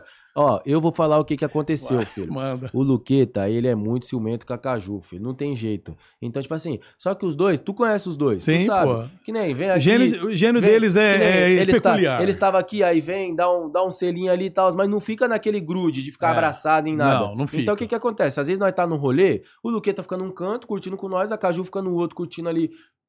E é isso mesmo. Normal. Só que aí, pelas pessoas verem a Caju sozinha e tal, os caras querem chegar, querem trocar uma ideia e tal. Só que, tipo assim, a Caju não dá moral. E eu acho que o Luqueta, ele tinha que esperar pra ver o que vai... Ou, sei lá, ou não esperar, não sei, mano. Eu nunca namorei, nunca fiquei com ninguém sério, então não sei como que é. Mas, por exemplo, ele vê alguém chegando, já era, filho. O homem vira um leão. Então, tipo, virou assim, dono de facção. Então rolou essa parada. Ele acha que ele tá no GTA, esse miserável, mano. Então rolou essa parada no ano novo, de um cara chegar na Caju, e aí ele querer tirar satisfação, pá, não sei o que, confusãozinha, mas não rolou nada. Aí as ideias morreu, tá ligado? Só que aí chegou na saída da festa, os caras tava, mano, com um pedaço de madeira na mão, esperando nós, pá, não sei o que. Aí não tinha o que fazer, filho. Aí o pau quebrou ali mesmo, mas muito por conta disso, tá ligado? Aí ou se defende ou morre, tem que se defender, entendeu? Mano, tem que defender. E aí... Pô, ali da tropa eu acabei me destacando ali na confusão, Pedro. E caiu, foi tudo pra cima de mim. Ah, coisas que acontecem. Mas, porra, Pô, eu ia falar do Bacro. Ah, fora isso, que nem vocês foram lá no Novo Jurerê e tudo mais. Mas antes disso, a gente se trombou lá no Catar, né? Na final da Copa do Mundo, que você colou. E aí, lá que eu conheci o Baque melhor, porque o Baquezão, mano, não ficou no mesmo quarto, ficou no quarto do lado, mas o Baque e o Nine, né? Ficaram juntos lá. E, puta, ele é muito tranquilo, velho. Tranquilaço, velho. Baque é tranquilão, não, mano. Se agora ele se endireitou, mano, eu imagino como era antes. Porque lá ele já era tranquilaço, cara. O cara...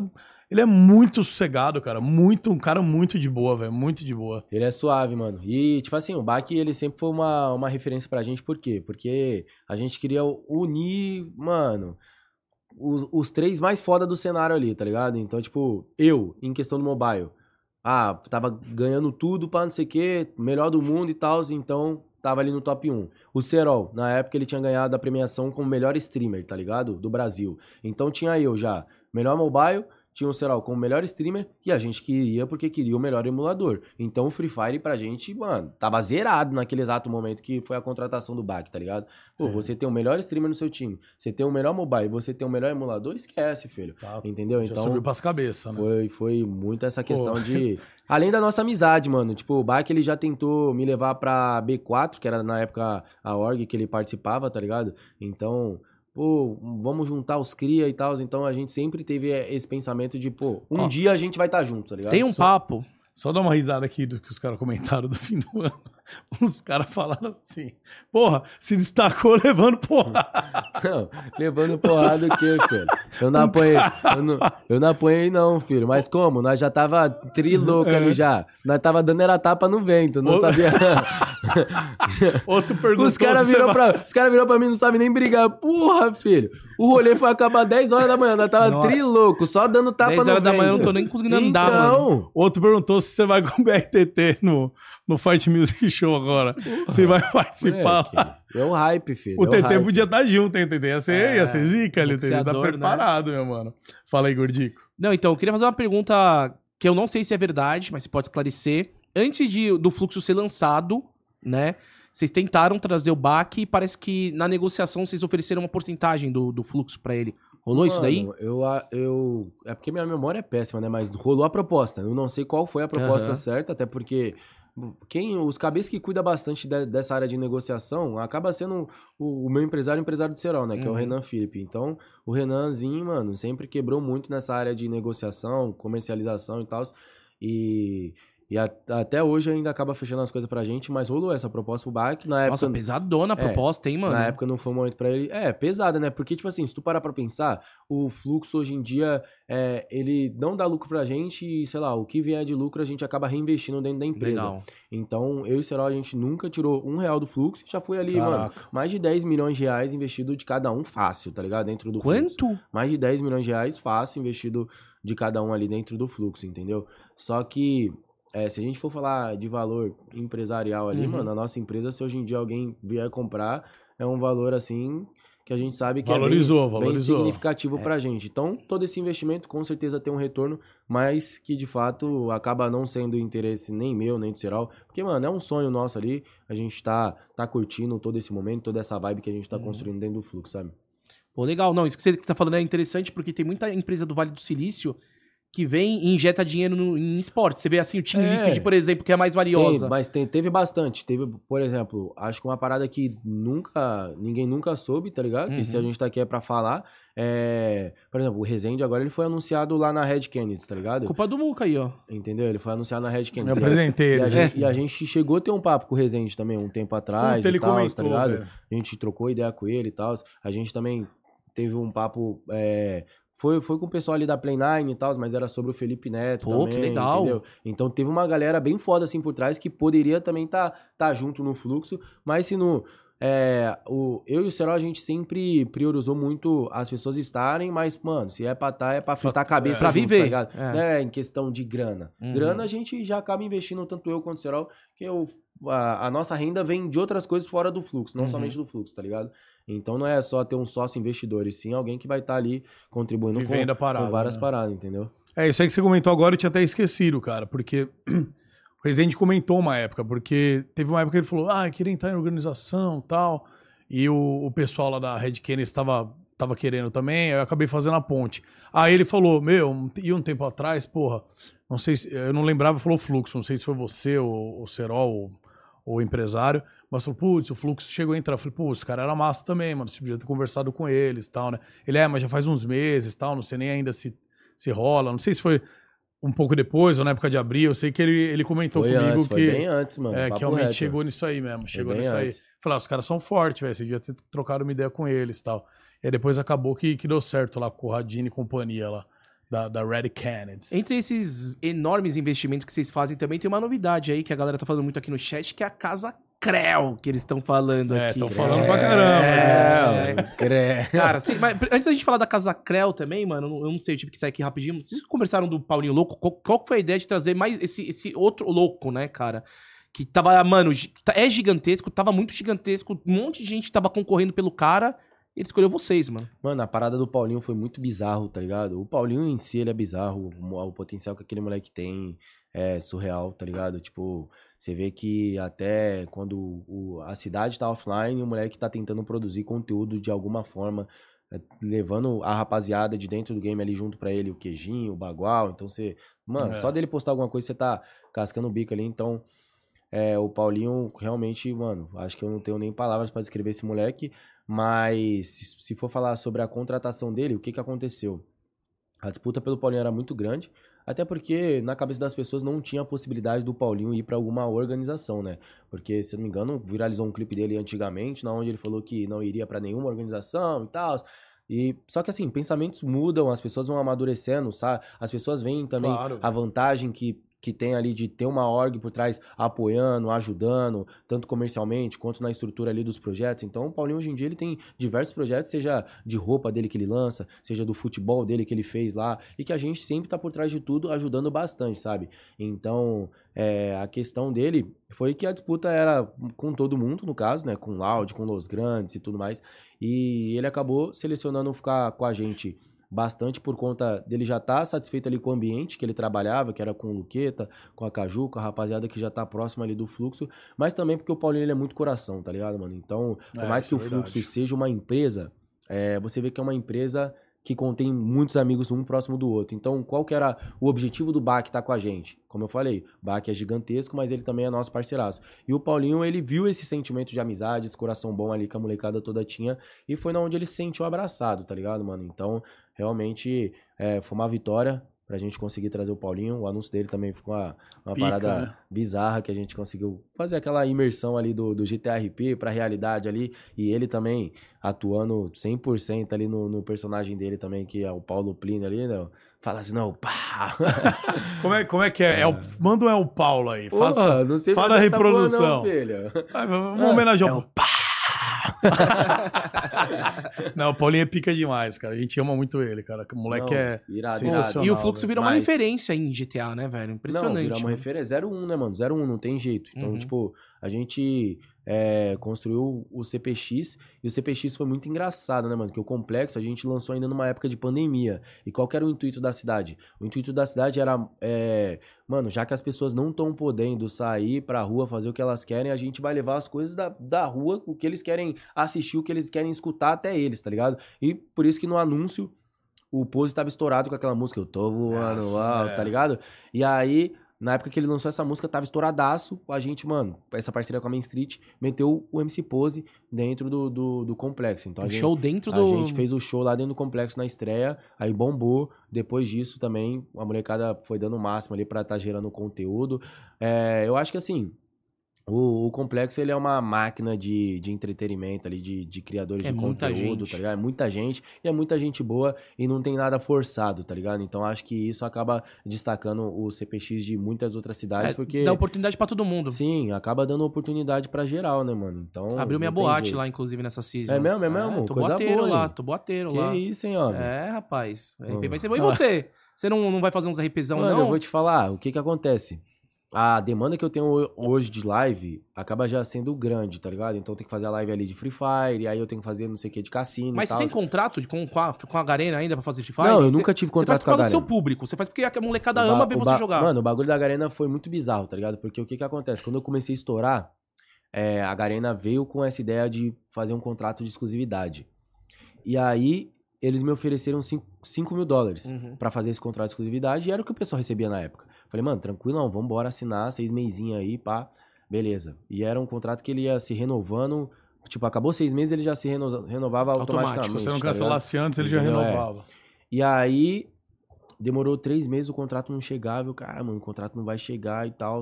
Aí, beleza, ia cobrar o cara lá, que na época era o Caio. Aí o Caio foi pra Loud, da Loud ele tá trampando com o John agora, tá ligado? E aí antes ele era da Twitch. Ele era... verdade, mano, verdade. Quando eu fui contratado pela Twitch, ele tava nas reuniões lá, verdade, mano. O Caio é massa demais. E aí eu ia cobrar o Caio e tal, e aí, Caio, o que que tá rolando e tal? Aí, mano, é o seguinte, tá demorando porque o pessoal tá vendo potencial em você, o pessoal quer aumentar o teu contrato, então de 5 vai pra 10 mil dólares. Falei, atrasou aí 2 mesinhos, mas eu vou ganhar 10 agora, né, papai? Tá suave, demorou. Moleque, demorou mais 2 meses e não chegou nada. E aí fui cobrar e veio com o mesmo papo. Não, os caras agora, mano, o seu vai ser o teto da parada, vai ser 15 mil dólares, tá ligado? Falei, estourei, filho. E realmente tinha esses contratos, tá ligado? Até porque a Garena tem muita grana, né, parceiro? O Free Fire foi um jogo que foi um fenômeno, e o que esses caras ganharam de dinheiro é sacanagem. E aí, o que que acontece? Eu disputava um campeonato brasileiro chamado Pro League. Que é da SL. Essa Pro League, ela acabou e virou a LBFF, que é a Liga Brasileira de Free Fire. Quando virou a LBFF, pra você jogar a LBFF, automaticamente você tinha que assinar um contrato que você já tinha exclusividade com o jogo. Mas sem ganhar? Então, sem ter você era por você ser atleta profissional do jogo, você já era exclusivo do jogo, tá ligado? Então, o que que aconteceu? Eles me enrolaram esse tempo todo da Pro League, e aí eles sabiam que eu era jogador profissional, tá ligado? E aí, quando chegou a LBFF, eu tinha que jogar a LBFF de qualquer forma, tá ligado? E aí, acabei assinando a parada e não ganhei nenhum real. Só que assim, eu não guardo mágoas nenhuma do Caio, eu sei que não é culpa dele, tá ligado? Certeza que é uma parada que vem lá de cima já, mas nunca tive contrato com a Garena, você acredita? Nunca ganhei um real da Garena. Pô, então agora é a hora dos caras fazer a coisa certa, né, mano? Pô, a Loki tem uma skin dentro do jogo. Por que que não tem uma do Nobru Vlogs, da Pelão? Isso aí é uma parada que a gente questiona bastante. Meu Deus, não só minha, tá ligado? Tudo bem que eu, pô, assim como o Free Fire foi um fenômeno, eu também fui um fenômeno dentro do Free Fire. Eu consegui acompanhar toda essa crescência, tá ligado? Mas tem muita gente boa também e que a gente vê acontecendo isso em diversos games, tá ligado? Vou dar um exemplo no LoL. O BRTT tem o Respeito Rato, que é uma frase dele, então, cara, tá ligado? Uma homenagem, velho. Não, galera soube. Por exemplo, o Tai agora, que faz parte da nossa line lá do LoL, ele foi campeão com os moleques lá no campeonatinho que teve. E aí, quem fosse campeão desse torneio poderia lançar um emoji dentro do game, tá ligado? E aí ele lançou um Hang Loose lá. Moleque, o bagulho estourou, entendeu? De venda e tal, acaba dando retorno ali pro jogo. E aí, vamos dar como exemplo, sei lá, o Flex Power no Fortnite, então, tem a própria skin dele, isso, entendeu? Mas na Garena, esquece, filho, nunca aconteceu e também não sei se é do interesse deles em fechar parceria com criadores de conteúdo, não. O que que tá acontecendo, cara, que foi tão turbulento essa virada de ano? Porque antes tinha um contrato muito bacana com TV aberta, né? Era 2 seasons. De repente, no começo do ano, começou aquele papo de equipes saírem da LBFF, trocou a diretoria. Cara, que doideira pra vocês que são dono de organização e pra você em dobro, porque você ama o jogo, né, velho? Mano, é bizarro, pô. A gente começou esse ano sem ter o calendário da LBFF. A gente não sabia se ia ter o campeonato oficial da Garena ou não, por exemplo, tá ligado? Então, como é que você começa um ano sem ter o calendário do campeonato? O que que você vai passar pros seus atletas? Você vai falar pra eles, vocês não vão jogar esse ano. A gente vai deixar vocês encostados, a gente vai mandar vocês embora porque não vai ter campeonato. Então, acho que isso realmente tá meio bagunçado. Então, por exemplo, tá tendo a LBFF, rolou a LBFF agora, vai rolar o Mundial, mas ninguém sabe do que vai ser o ano que vem também, entendeu? É só... Que doideira. Enquanto isso, a organização tem que manter o salário dos jogadores maduro. Enquanto isso, por exemplo, você tem que manter o salário dos jogadores, tem que manter a molecada motivada. Por isso que a Liquid vazou, por exemplo, né? Não, teve muita organização que vazou. A Liquid, a TSM também vazou, caraca, entendeu? Só e tipo assim, e com line bizarra, mano. A TSM tinha uma das melhores lines do Free Fire na LBFF passada e eles simplesmente só quitaram, tá ligado? Mano, agora sim, a gente vai falar de Casa Creu, tá? Vamos falar de Casa Creu, mas antes... Tem um presente aqui pra você, Nobruzeira. É mesmo? Que é um cara fez questão, presente. Mas você não vai me beijar de novo, não, né? Era esse o presente. É um castigo, né? Presente não. É um presente não, filho. Tá maluco. É o maior castigo que você vai receber. Porra, então deixa pra lá. Não, ó. O cara tá algum tempo a te entregar isso daí. E ele ficou sabendo que você ia colar hoje no Groselha. Tem um parceiro nosso aqui. Inclusive, eu tô louco pra dar mais trabalho pra ele. Ele vai fazer uma parada pra gente aqui hoje. Tá ficando? Gostou? Tá maluco. Tá ficando top. O cara é o responsável. Hoje ele vai fazer, talvez ao vivaço, talvez ele vai levar, ele é o artista, ele escolhe.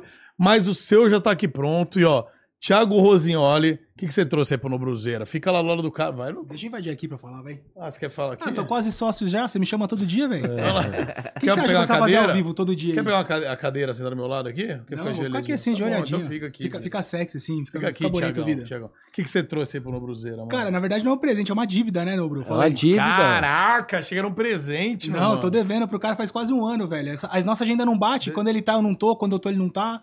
O cara é muito ocupado, velho. O que você tá devendo pra ele, Thiago? Cara, ele tinha encomendado pra eu fazer o controle dele, né? Mostra aí pra galera que eu não sei mostrar direito. Peraí, então, peraí. Cara, é bom. Aí, dá um zoom, rapaziada. Que isso, cara. É um controle de PS5, mano. Esse controle aí é da época que eu ia entrar na Loud, família. Olha como é que ele tá. Ô, mas tá invernizadinho, hein? Caraca. Entrega lá pra ele, então, papai. Fala mais do controle. Olha, aí é o seguinte, esse controle aqui. Se a rapaziada que tá em casa quiser quiser personalizar... Porque isso aqui, rapaziada, isso aqui não é adesivo não, viu?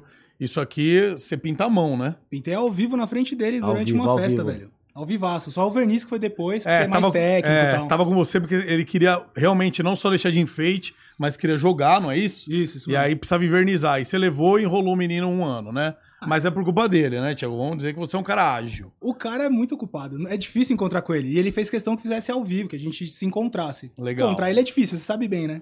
Mas já veio prontinho. Tá, e quem quiser um controle desse aí, pode entrar em contato com você? Pode. Pré-serviço padrão. Só chamar no direct lá do Insta ou no TikTok e a gente troca uma ideia. Beleza, no Insta, rapaziada, pra quem não sabe, é @Thiago com TH, Thiago Rosignoli.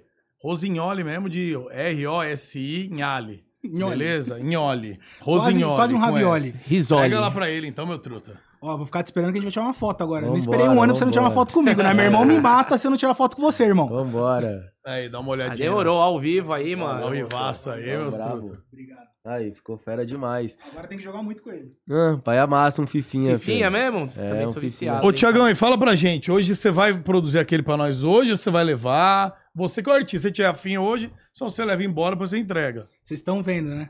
O cara quer eu aqui direto. Ele já falou hoje, em off, que ele queria que eu viesse todo dia pra fazer todo dia a arte do convidado. É. Vê se pode. Como é que eu venho de Osasco pra cá todo dia? Agora vai ter que fazer, eu falei, faz uma padrão então. Só que além de hoje... Talvez, né? Vamos dar um spoiler. Talvez na BGS nos encontraremos de novo. Opa! Talvez. Vazou, fica vazou, aí. Vazou. Fica aí. Talvez. Vazou. Talvez. Valeu, Rosignoli. Ele vai fazer, ó. Parece que ele vai fazer agora. Ele puxou. Ó, é o seguinte, dá uma entrada. Ele vai embora. Calma, ele só puxou. Ô, técnica, traz os pincéis aí. Pega os pincéis, por favor, técnica. Ele tá querendo te obrigar, Você viu, né, Gordox? Eu tô saindo de fininho, ele me puxa pra falar de novo. Daqui a pouco vira host aqui, velho. Tem que trabalhar aqui hoje, ó. Levanta aqui, ó, pra galera ver que realmente, ó, tá em branco. Bota na geralzona aí, Pode invadir aqui, ó, aqui, por favor. Você é um cara bonito. Você é bonito, pode vir. Você merece aparecer aqui, porque que cara... Meninas que quiserem, ó. Não, é. Arruma pra complicar o homem, ó. As canetas estão aqui. Sem postura você, hein, Muriçoca? Canetas estão aqui e tá aí. Bora. Pra ver que é o vivaço mesmo. É, ele quer tirar uma foto com a Belas mesmo, né? É o tempo. Eu quero o seguinte, ó. Vamos lá. Eu quero que você manda aqui, então, escrito aqui, ao vivo em cima e um Groselha embaixo. Com aquela plaquinha ali, ela fica... É a hora que... Bota o close no Nobruzeira aí. Belas lá, ó. Tela no Narigas, por favor. Aparece muito obrigado. Como assim? Oh, quer dizer, no meu amigo... Não dá pra no Nobras. Ele queria falar Nobras. Não, Nobras. Não, entendeu? Bota só nele, aquela mais close, o close maior. Aê. Aí, ó, que fique mais ou menos, tipo, um Groselha, onde tá o blá. No segundo blá. No segundo blá, embaixo pode ser o talk, em cima um ao vivo. Aí é com você, cara. Beleza? Quer desenhar comigo? Não, muito obrigado. Muito obrigado. Valeu. Deus abençoe. Valeu, criança. É uma doideira esse lugar aqui, não? Não é doideira, mano? Esse lugar é uma doideira. É doideira, né, mano? Um hospício, né? Só maluco. Vamos lá, Mansão Creu. Casa Creu. O que é Casa Creu, cara? Tem a ver com essa aí que você... teve o fim de semana, inaugurou com do Luqueta? É isso aí? Crio, na verdade. A galera tá... Entendi. Você não fez analogia mesmo, Maurício? Não, eu fiz, mas eu imaginei que realmente o nome ficou Creu pela zoeira. Mano, o que que acontece? O Fluxo em si, a gente limita bastante as pessoas que podem entrar dentro do Fluxo. Então, mano, tem que selecionar direitinho e tal. E se colocar muita gente também, acaba virando baderna, tá ligado? E pelo contato que tanto eu, quanto o Cerol, quanto a 3C, que é a nossa agência e tal, acaba tendo, a gente vê que tem um potencial de estar ajudando muitas pessoas dentro do mercado de trabalho, comercializando e tudo mais. E foi onde a gente decidiu criar a Crew, no caso que acaba sendo um braço do Fluxo ali, uma agência de streamers, criadores de conteúdo. E recentemente a gente até já fez outro projetinho lá, mas o que que acontece? A Crew foi, mano, um sucesso, tá ligado? A gente, sei lá, já tem quase 100 streamers lá dentro. Eu acho que a Crew ajudou a produzir a Copa dele também, né? Então, já tem quase 100 streamers lá, então a molecada que faz mais live ali na Twitch, no YouTube e tudo mais. E o que que acontece? Esse projeto aí do GTA... Foi vendido para uma casa de aposta. Uhum. E vendido para essa casa de aposta, então tem a molecada ali do GTA que faz toda aquela resenha e tal. E, mano, isso é muito diferente, né? Porque o pessoal do GTA não tá acostumado a ver toda aquela galera junto na mansão, produzindo conteúdo. Então, novamente, a gente inovando, eu acho que isso é muito bom. E o mais importante de tudo, que é o próximo projetinho que eu vou falar... O braço do Fluxo é a Crew e a Crew também criou outro braço. E assim vai infinitamente. Então, a gente só tem... hoje em dia, streamers das horizontais, tá ligado? Horizontal. Então, é o pessoal da Twitch, do YouTube, como eu falei. Só que agora a gente vem investindo também em streamers da vertical. Então, a molecada aí que gosta de fazer uma livezinha ali no TikTok e tal. Então, é uma parada que tá remunerando muito bem e que vem despertando interesse aí do pessoal que quer crescer trabalhando, fazendo live, criando conteúdo e tudo mais, ganhar um dinheiro bom. Então, pô, o que tá monetizando é sacanagem, tá ligado? Então, a gente realmente já tá selecionando alguma galera aí pra tá começando a fazer uma livezinha no TikTok, em outras plataformas. E vou falar uma coisa. Mas vai mudar o nome? Não vai ser da... Não, vai ser outra? Vai continuar a mesma coisa. Vai continuar a mesma coisa, pô. Legal. E vou falar uma coisa. Mandar um beijão aí pro Túlio, Medzão, a rapaziada lá. Porque não sei nem se tá sabendo, a gente já tá conversando com eles lá. Eles fazem uns projetinhos aqui pro Groselha também. Coisa boa, mano. O Túlio foi uma pessoa que, tipo, a gente já tinha essa ideia de criar uma agência pra criadores de conteúdo, streamers, e que não fosse diretamente do Fluxo, tá ligado? Porque, como eu falei, o Fluxo não tem como botar uma rinca de gente lá dentro.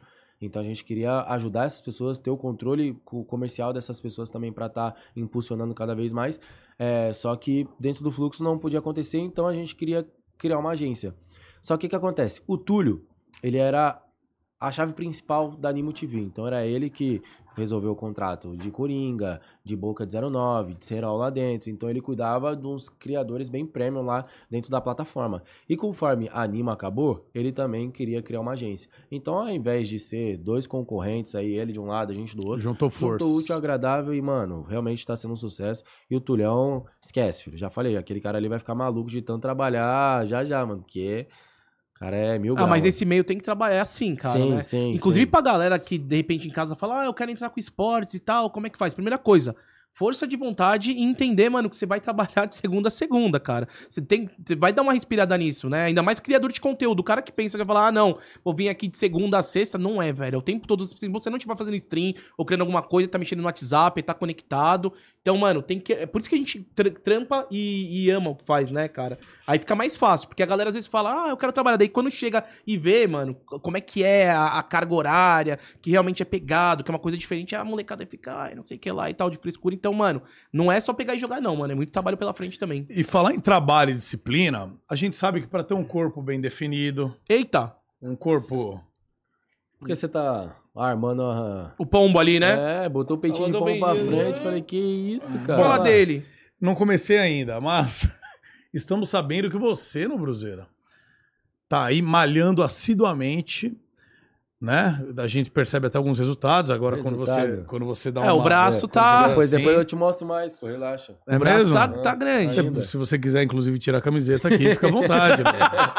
Você gostaria de mostrar se você é um fake nerd ou não? Você é louco. Vazou, mano, vou falar pra tu. Vazou essa porra na live. Foi o quê? Tava num dia que eu tava fazendo live, eu faço live com 2 PC, tá ligado? E aí tava sem o ar-condicionado. O ar deu uma quebrada lá no estúdio, só ia conseguir arrumar no dia seguinte. Aí o que eu fiz? Eu dei um zoomzinho na câmera pra não ficar mostrando muito e fiz a live sem camiseta mesmo, tá ligado? Moleque, esquece. A live foi um inferno, filho. Geral enchendo o saco. Aí teve a porra de uma live também que vazou eu de cueca e nossa senhora. Você viu isso aí, mano? Esse clipe, meu amigo. Ô, mas quando dá essa vazadinha? Vamos lá, Lu, agora papo sério de brother, entendeu? Resenha. Quando dá essa vazadinha, você só com a cuequinha, com a zorba lá. Você é louco, pai. Fica grandão, filho. Então, tipo, não é proposital, tá ligado? Não, mas, então, isso que eu ia falar. Aconteceu. Será que não é proposital? Porque assim, de repente... Não é, pô, não é. Começou a diminuir... Tipo assim, eu tenho muito zelo pelo meu público, tá ligado? Então, por exemplo... Achei que você fala pelo meu corpo. Não, também. Tá. Mas o que acontece... Eu, por exemplo, me amarro em tatuagem, tá ligado? Mas eu não tenho tatuagem até hoje, porque eu sei que eu incentivo muita molecada nova, tá ligado, mano? Caramba, não imaginava, mano. Eu tenho esse poder na mão. Eu sei que conforme o tempo tá passando, essa molecada tá crescendo. E vai ter uma hora que eu vou lançar e é isso mesmo. Você vai lançar mesmo, tatu? Uma hora você vai? Uma hora vou fechar um braço, fechar uma perna, tá ligado? Por exemplo. Mas eu tenho essa noção, que eu tenho essa responsa na mão e que... Tem que ser aos poucos, tá ligado? Então, mano, é óbvio que eu não faria propositalmente uma porra dessa. Tá? Mas já que apareceu, você engrandeceu. O pai ficou grande, é isso? Não, eu tô... Não tô querendo, não falei o pau ficou, eu falei o pai ficou grande. O pai é... Falei, tipo assim, ficou grande. É, o pai dele tá ficando grande também, mano. Tá tomando um suco também, o Japão. Tipo assim, aumentaram as DMs. Após você aparecer de cuequinha, aumentar as DMs femininas. Pô, aumenta, filho. Deixa eu dar uma olhada nas suas DM, mano. Não quero ver o que tá escrito, só deixa eu. Só me mostra assim rapidinho. Mas aí. Mas eu nem troco muita ideia na DM, não. Deixa eu só ver o negócio. Onde você troca mais ideia? Mano, eu vou te falar. Atualmente eu não troco ideia com ninguém, você acredita, mano? Tipo. Rapaz, só tem gente verificada aqui, meu jovem. Fodeu, velho. Que isso, velho. Que isso, mano. Nada. Não para, já dei 3 rodadas aqui e não para. Olha isso, Muriçoca, ó. Ó, e não tem muito homem aqui não, viu, mano? Ai, não. Mano, qual que é das ideias? Tipo, eu tinha muito... Esse bagulho de, ter contatinho, ficar trocando ideia ali e tal. Só que, mano, eu tô em outra vibe, tá ligado? Eu quero trampar. Então, se for pra ficar enchendo meu saco, esquece. Quero ter o tempo pro meu trampo. Meu trampo é o sustento de mais 200 funcionários que eu tenho dentro da minha empresa. É o sustento ali da minha família. E nada vai afetar isso, tá ligado? Então, a partir do momento que tem alguma coisa afetando, eu tiro essa coisa do meu caminho e continuo seguindo no meu foco. Então, eu vi que eu tava... perdendo um pouco a mão nisso aí, deixando levar em algumas coisas e tal. Então, hoje em dia, eu sou muito mais da pessoa que eu saio, me divirto. Se for pra ficar com alguém ali, eu troco uma ideia, desenrolo, acabo ficando. Mas essas ideias aí de DMzinha, contatinho, já não tá muito... Já foi. Acho que já foi, tá ligado? Bom, também, né? Depois de... Anitta, não sei o que lá. Não, a Anitta tá na mídia. Falaram, eu não vi. Aconteceu? O quê? Falaram. Aconteceu o quê? Anitta. Não, bom, então vamos fazer o seguinte. Fala... Peraí. Depois entramos em... Não, peraí, não. Por favor, então, põe na aberta aí. Põe na aberta. Me dê imagens, comandante Hamilton. Bota na tela aqui pra mim, velho. Vamos ver. Ixi, cadê? Maria. Vamos ver se os caras é rápido aí. Se os caras tá ligeiro e preparado. Lança. Vamos ver. Tá blazezona por enquanto. Obrigado, Blaze, mais uma vez. Rapaziada, cupom Groselha. Pior que os caras que falam no meu vídeo. Chama aí, daí não chama. Ó, cupom Groselha, hein? Então, ó, vai na Blaze, dá essa moral pra gente. Estamos precisando de inscrição na nossa conta, por favor, pessoal. Dá essa moral pra gente aí. E aí, vocês vão... Aí, ó, vamos lá. E aí, meu querido, sabe quem que é esse daí, senhor Apelão? Os caras separou até foto, né, mano? Os caras é chato, né, viado? Nem, você sabe quem... Vanessinha braba. Braba, conhece? Conheço bem. Conhece bem? Já rolou. Mano, eu fiquei com a Vanessa, a primeira vez que eu fiquei com a Vanessa foi no... Foi na farofa mesmo, tá ligado? Então foi em 2021. Então, resenha ali da farofada, pá. Todo mundo ficando. Mas você falou a primeira vez. Então rolou mais. E a segunda foi ótima. Porra, mas é porque foi bom, né? Aí tem que ter continuidade, né? Entendi. Próxima. Vamos ver aqui. Isso, tem próxima? Tem. Opa! Bequinhas, conhece a Bequinha? Beca Barreto? Eu conheço a Beca. A Beca é parceira. Nunca fiquei com ela não, mas acredita? Aí a produção... Não acredito, não. A produção falhou. Eu nunca fiquei com a Beca. Produção...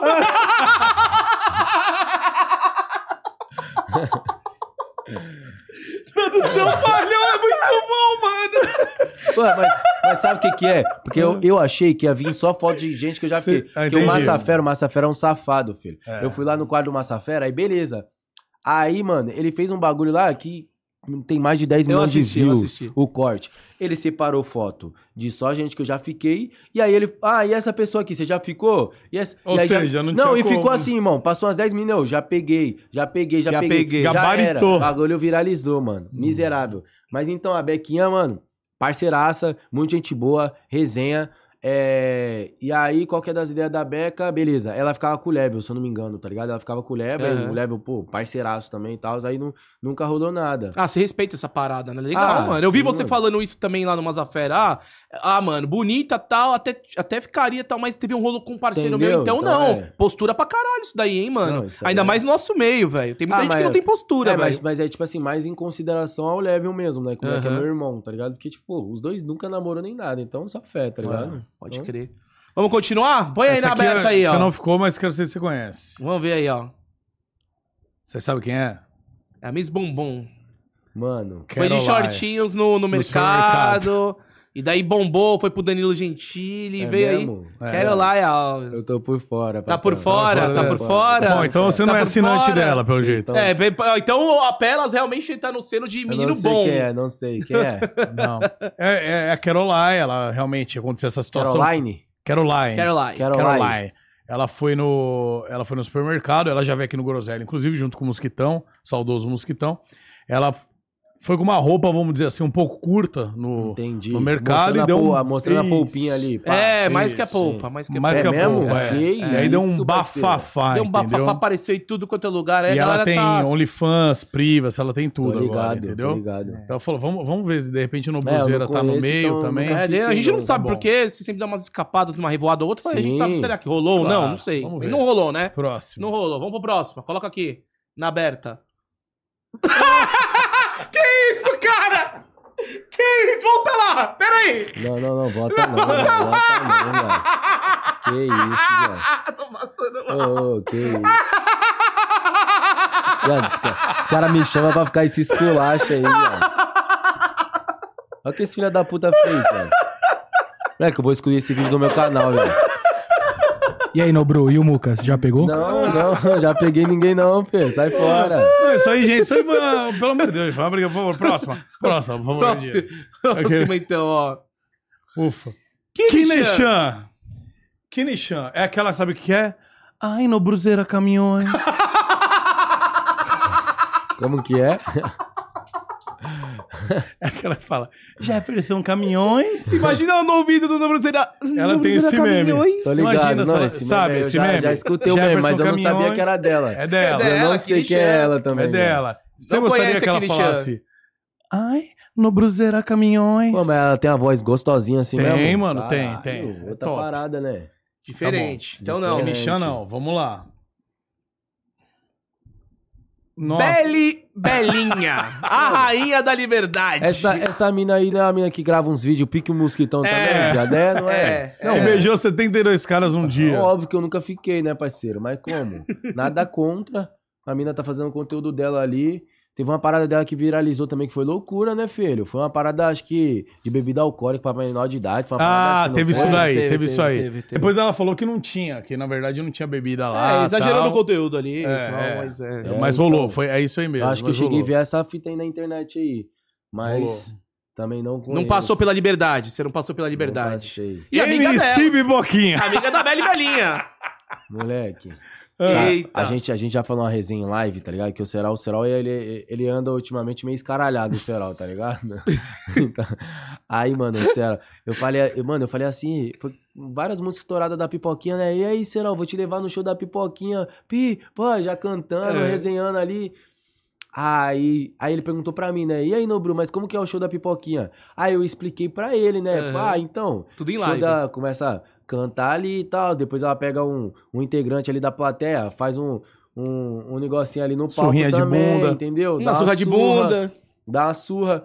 Aí ele começou a cascar o bico, filho. Eu falei, mano, qual foi, Cerol? Ele, imagina você, Nobru, tomando a sua da Pipoquinha, com esse narigão aí, você vai acabar com ela, velho. Eu falei, mano, que isso, Cerol? Tá viajando, viado. Que ia dar banho, Cerol. Você iria pra cima aí, ô Nobruzeiro? Mano, iria. Tipo assim, a Pipoquinha, eu acho que ela é uma mina da hora pra tu ser parceiro, tá ligado? Porque ela parece ser bem firmeza a resenha. Mas ela não é feia não, mano. Ela é gatinha também, filho. Mas eu não iria pra cima não, só mantendo na amizade. Mas e se ela resenha, ir pra cima? Ir pra cima? E se ela ir pra cima? Oxi, do jeito que ela vem, rapaz. Quem não tem nem como recuar, filho. Ela e os dançarinos. Já viu os dançarinos dela já? Moleque, teve um dia que eu vi um clipe que o dançarino desmaiou. Você viu? Ele foi dar... Tipo assim, os caras meio que dão um chute no vento e caem em cima da pessoa. Ele foi dar esse chute no vento, pegou na lata. Eu vi esse vídeo. Mano, a pessoa desmaiou, parceiro. Ah, pegou na fonte, né? Não tem como, mano. Mano, bizarro. Tem uma amiga minha que é apaixonada nesses dançarinos. É mesmo? Apaixonada nesses dançarinos, cara. Um, inclusive, é gay. Pica na cara. Um é gay e o cara não gosta de mulher. E ela é doida, né? Um monte de mulher é doida nesse cara. Até Pipoquinha zoou uma vez. Falou, ai, que pena que não gosta da coisa. Ele sai, Pipoquinha, tá... Cara, é bonito mesmo, é bonito e gostosão. É, pra você ver como é que faz a diferença o homem dançar, né, cara? É, só pra você ver, Gordinho. Agora, realmente, o Nobruzeiro ali, agora eu olhando por esse lado aí que o Cerol falou, seria legal uma suinha de bunda. Acho que a Pipoquinha ia gostar. Ia ficar, mano, a bunda com... Imagina a guerra. Chega. Antes aí tá indo longe. Vai. Tem mais, produção? Vamos ver. Eita, nós. Olha aí, Aline Faria. Aline Farias. Mano, a Aline nós já trocou ideia, tá ligado? Muito tempo atrás, muito tempo mesmo. Tipo assim, a gente trocou ideia, mas não chegou a ficar nem nada. Só bateu na trave. É, só trocamos ideia mesmo, até porque nós não se trombava muito. E aí depois que a gente parou de trocar ideia, ela tava ficando com o Baque também, tá ligado? Ela tava ficando com o Baque. Caralho, não sabia disso daí não, mano. É, então, ela tava ficando com o Baque.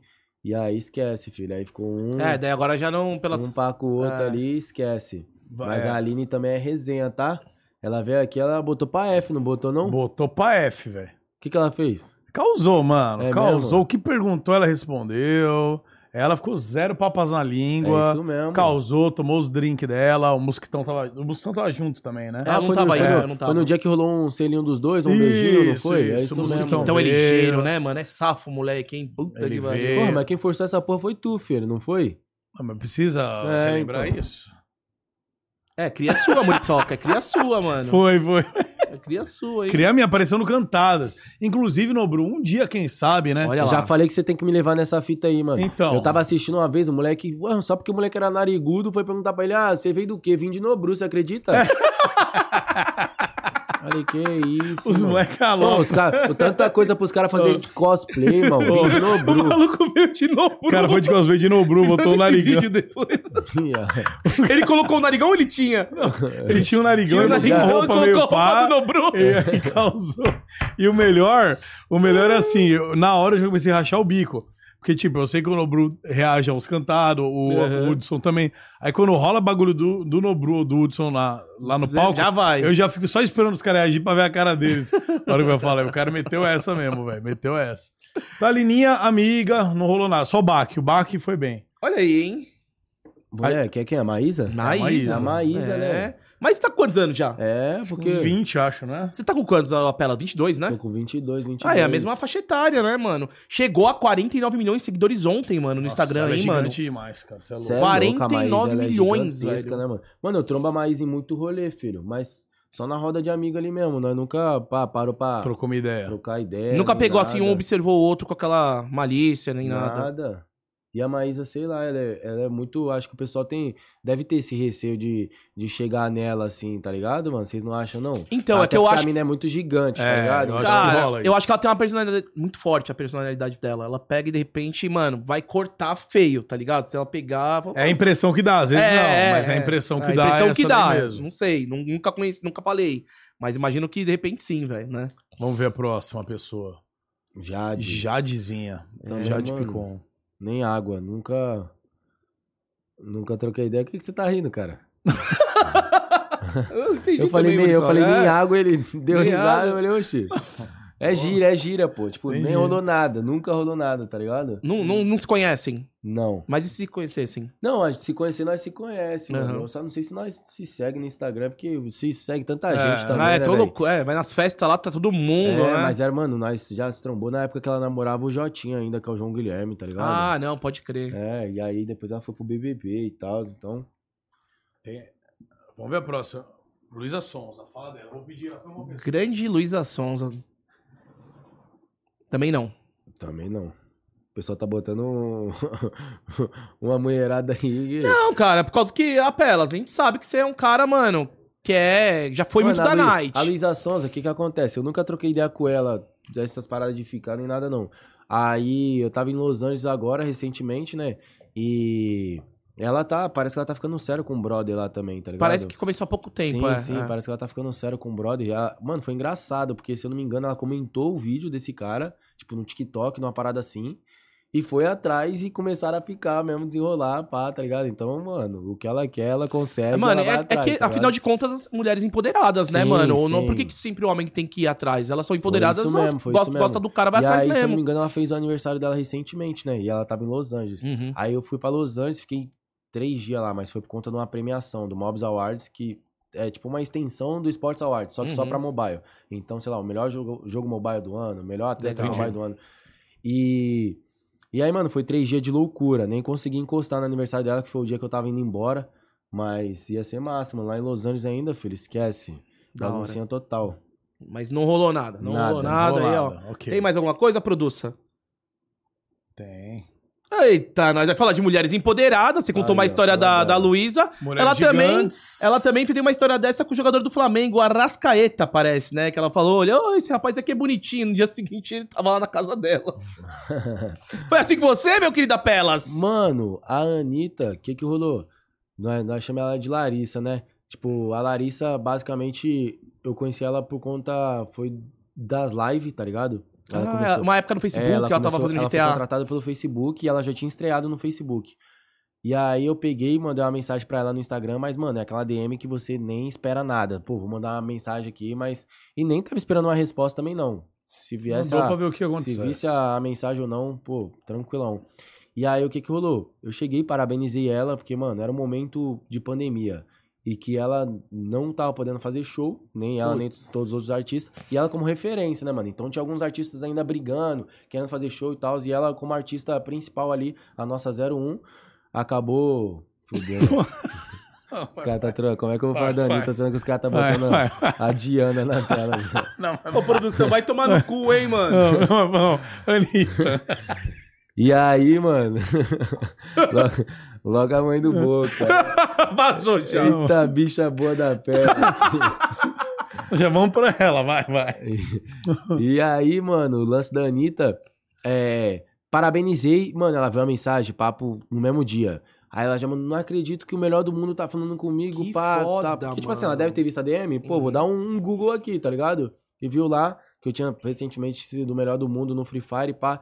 E aí ela já intimou, filho, foi nem um convite, falou, ó, você vai jogar comigo amanhã em live, pá. Então isso que eu achei muito maneiro, mano, que foi... gente como a gente, ela. Não, e pô, normalmente quando a gente se encontra com essa rapaziada muito foda, que nem esse dia eu tava entrevistando o Thor, tá ligado? Uma parada bizarra, eu nunca imaginei, mano. Vontade de dar um beijinho nele, assim, na broderagem? Mano, a presença do cara é absurda, irmão. Eu não imaginei que ele era tão grande, o cara é gigantesco. Ele é altão, mano? Forte, ele deve ter 1,90 e pouco, pra você ter uma noção, mano, tá ligado? E, mano... o cara é o Thor mesmo. Gente boaça demais. Só que assim, focando no lance da Anitta, foi muito legal porque não teve esse bagulho da... e não seria ruim também, mas não teve esse lance da equipe, marcar com a outra equipe e tal, da gente... vocês mesmo. Mano, foi só uma DMzinha, rolou a live. A live dela pegou mais público do que a própria estreia dela. A minha live também bateu recordes e recordes ali de 230 mil pessoas assistindo também. E, mano, o bagulho viralizou muito. E dali a gente acabou levando adiante. Então, pô, jogamos um Free Firezinho que ela não sabia jogar... e também não precisava saber, mano. A gente ficou só na resenha, andando de carrinho ali, resenhando e tal. Depois rolou um GTAzinho. Então, no GTA, ela fazia um personagem engraçado, né, mano? Que era a Chloe. E aí, ela fazia meio que uma... pô, ela... mano, ela fazia meio que uma prostituta ali no complexo, tá ligado? E aí, isso foi engraçado por quê? Porque... nós pegou e nós sequestrou ela pra fazer um assalto ao Banco Central, né? Nossa. Então, juntou eu, Luqueta, uma rapaziada e sequestramos ela. Mano... a filha da puta não queria entrar no carro nem fudendo, filho. E, tipo assim, no GTA tem uma regra que se tu apontar a arma na cabeça da pessoa... ela fez um anti-RP no bagulho. Você tem que ter amor à vida, tá ligado? E nós apontando a arma e ela... vocês acham que eu tenho medo de arma? Eu já nasci vendo isso aí, pá, não tô nem ligando. Mano, metendo mó bronca pra cima de nós. E aí foi um sacrifício, mano. Mas aí a gente conseguiu botar ela no carro. E aí sequestramos ela, botamos dentro do Banco Central lá. E aí, quando nós botou dentro do Banco Central, negociando com os polícia lá do lado de fora o que ia fazer ou não, quando a gente entra lá dentro, tá ela dançando em cima da mesa lá, de refém, se prostituindo pros outros refém lá, tá ligado? Mano, que bagulho doido, parceiro, que bagulho resenha doido. Demais, né? Mas é o que foi da hora que a gente conseguiu. É, levar isso pra fora também, amizade, já demos uns beijinhos, pá, mas hoje em dia só amizade. É uma pessoa, mano, que me aconselhou muito na minha carreira, tá ligado? Ela já virou pra mim e falou, ó, eu vejo muito em você, tipo, pô, você é um moleque novo, eu vejo muito em você, o que eu via na minha carreira no começo, em questão de muita gente querendo se aproximar de você, muito dinheiro e tal, então me aconselhou com tudo que eu deveria fazer e tal, e não somente isso, né, mano? Até os projetos dela, ela manda muita coisa com antecipação pra gente estar compartilhando, dando ideia um pro outro, assim. Recentemente a gente fez até um comercial junto, que é o comercial da Claro, né? Então, assim, eu acho que foi um comercial muito da hora, que é o Prezão da Claro, no caso. Então, tipo, a rapaziada que tem um Prezão consegue ter, sei lá, TikTok limitado, o Free Fire também, limitado, não é? Também... O Free Fire limitado, top, entendeu? Velho. Então, foi muito irado. E acho que muito por conta dessa parceria nossa, dessa conexão, também veio o personagem dela dentro do Free Fire, tá ligado? Então você vê que o bagulho foi um deu sucesso. Deu match, né? Ela beija bem, Nobru? Pô, óbvio, né, pai? Óbvio. Não, tudo bem, é só uma dúvida que eu tinha, porque infelizmente eu nunca beijei ela. Ah, eu beijei ela por tabela, então. Que eu beijei você. Não, aqui por tabela, esquece isso aí, irmão, esquece isso aí. Caraca, agora eu tô parando pra pensar, eu já dei um selinho por tabela na Anitta, mano. Porra, não, valeu, mas ele escova os dentes, mano. Eles, pô, entendeu, velho? Valeu, não. Vamos lá, próxima é ela. Diana, mãe de Boca de 09. Estouradaça. Olha a cara dela aqui, fofinha, com cílios, aqui com a sobrancelha feita. E aí, apelas? Mano, a Diana, pensa numa bicha gostosa essa aí, velho. Rapaz. O Boca, mano, não adianta o Boca ficar puto, não. Ele sabe que é verdade, filho. Ele sabe que é verdade. Nós fala pra ele, não tem jeito. O cara tem a mãe boa, nós tem que elogiar, entendeu? Mas ele quer ficar puto. Mano. Ela se ia pra cima. O Boca, ele veio aqui uma vez e contou uma história que tinha um cara que ia lá na casa dele guardar camisinha. Aí, era você esse cara aí, meu? Acho que não era eu não, filho. Mas deixa ele, que era pra guardar a camisinha em cima do guarda-roupa, olha. Era só pra guardar. Deixa ele. Era só pra guardar. Dianinha aprovada, então. Demais. O chat pediu, né? Então tá aí. Aconteceu. E acho que tem mais uma ainda ou não? Raja. Eita, nós. Mano, Pô, tá no banheiro aqui, a privadona aqui, mano. Que você tá rindo? Não, que isso, que cara. Os caras botaram... Porque, tipo assim... A gente trampa muito na mágica do YouTube, né, mano? Então, assim como, sei lá, na Loud teve Coringa e Babi, tá ligado? No Fluxo também rolava muito essa parada de Nobru e Raja, tá ligado? Então, a gente acabava construindo alguns conteúdos em cima disso. Faziam as paradinhas junto. Então, pô, as fotos que saem minha junto com ela, é as fotos que tem mais engajamento também e tal. Então, a gente acaba...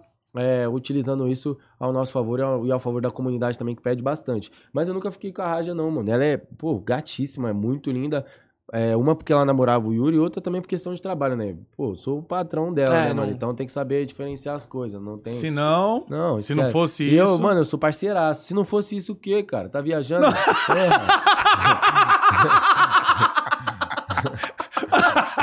Levantou, tá viajando. Toma esse apavoro aí, Uma porque namorou Yuri, outra porque você é chefe dela. Mas se não fosse isso...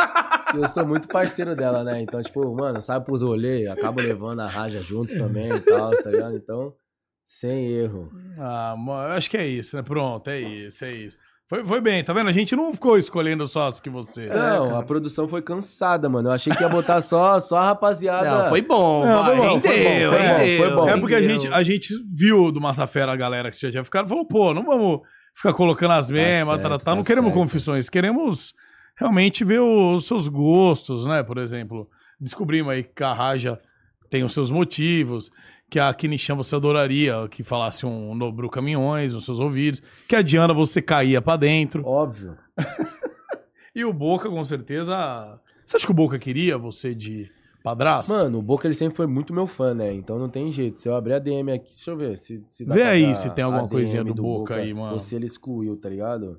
Mas, mano, as mensagens do Boca de molequinho. Mocota, tá ligado? Mocota, mano. A primeira CPN que o Muca falou que acompanha, eu acho que foi aquela primeira que a gente fez lá no Butantã, que ele veio e ele era molequinho com cabelo loiro, velho. Então, ele... Essa aí que foi aquela que causou pra caramba, velho. Desde muito novinho, aí o Boca mandando as paradas, não vai ter não, mano. Ele apagou. Não sei porque, não, tem que subir tudo, é. Não, ele apagou, ele é miserável, ele. Boca tá malinha, hein, mano. Caramba, hein, ó. Largou de andar com vocês, ficou malo, Boca, hein, mano. É mesmo? Tá malo agora? Chamei pra vir pra festa, que visualizou, não falou nada, exposed mesmo. Acho que é porque ele tá... Jefão tá puto com ele também, filho. Jefão tá puto. É, porque, tipo assim, ele fica fazendo esses conteúdos dele, né?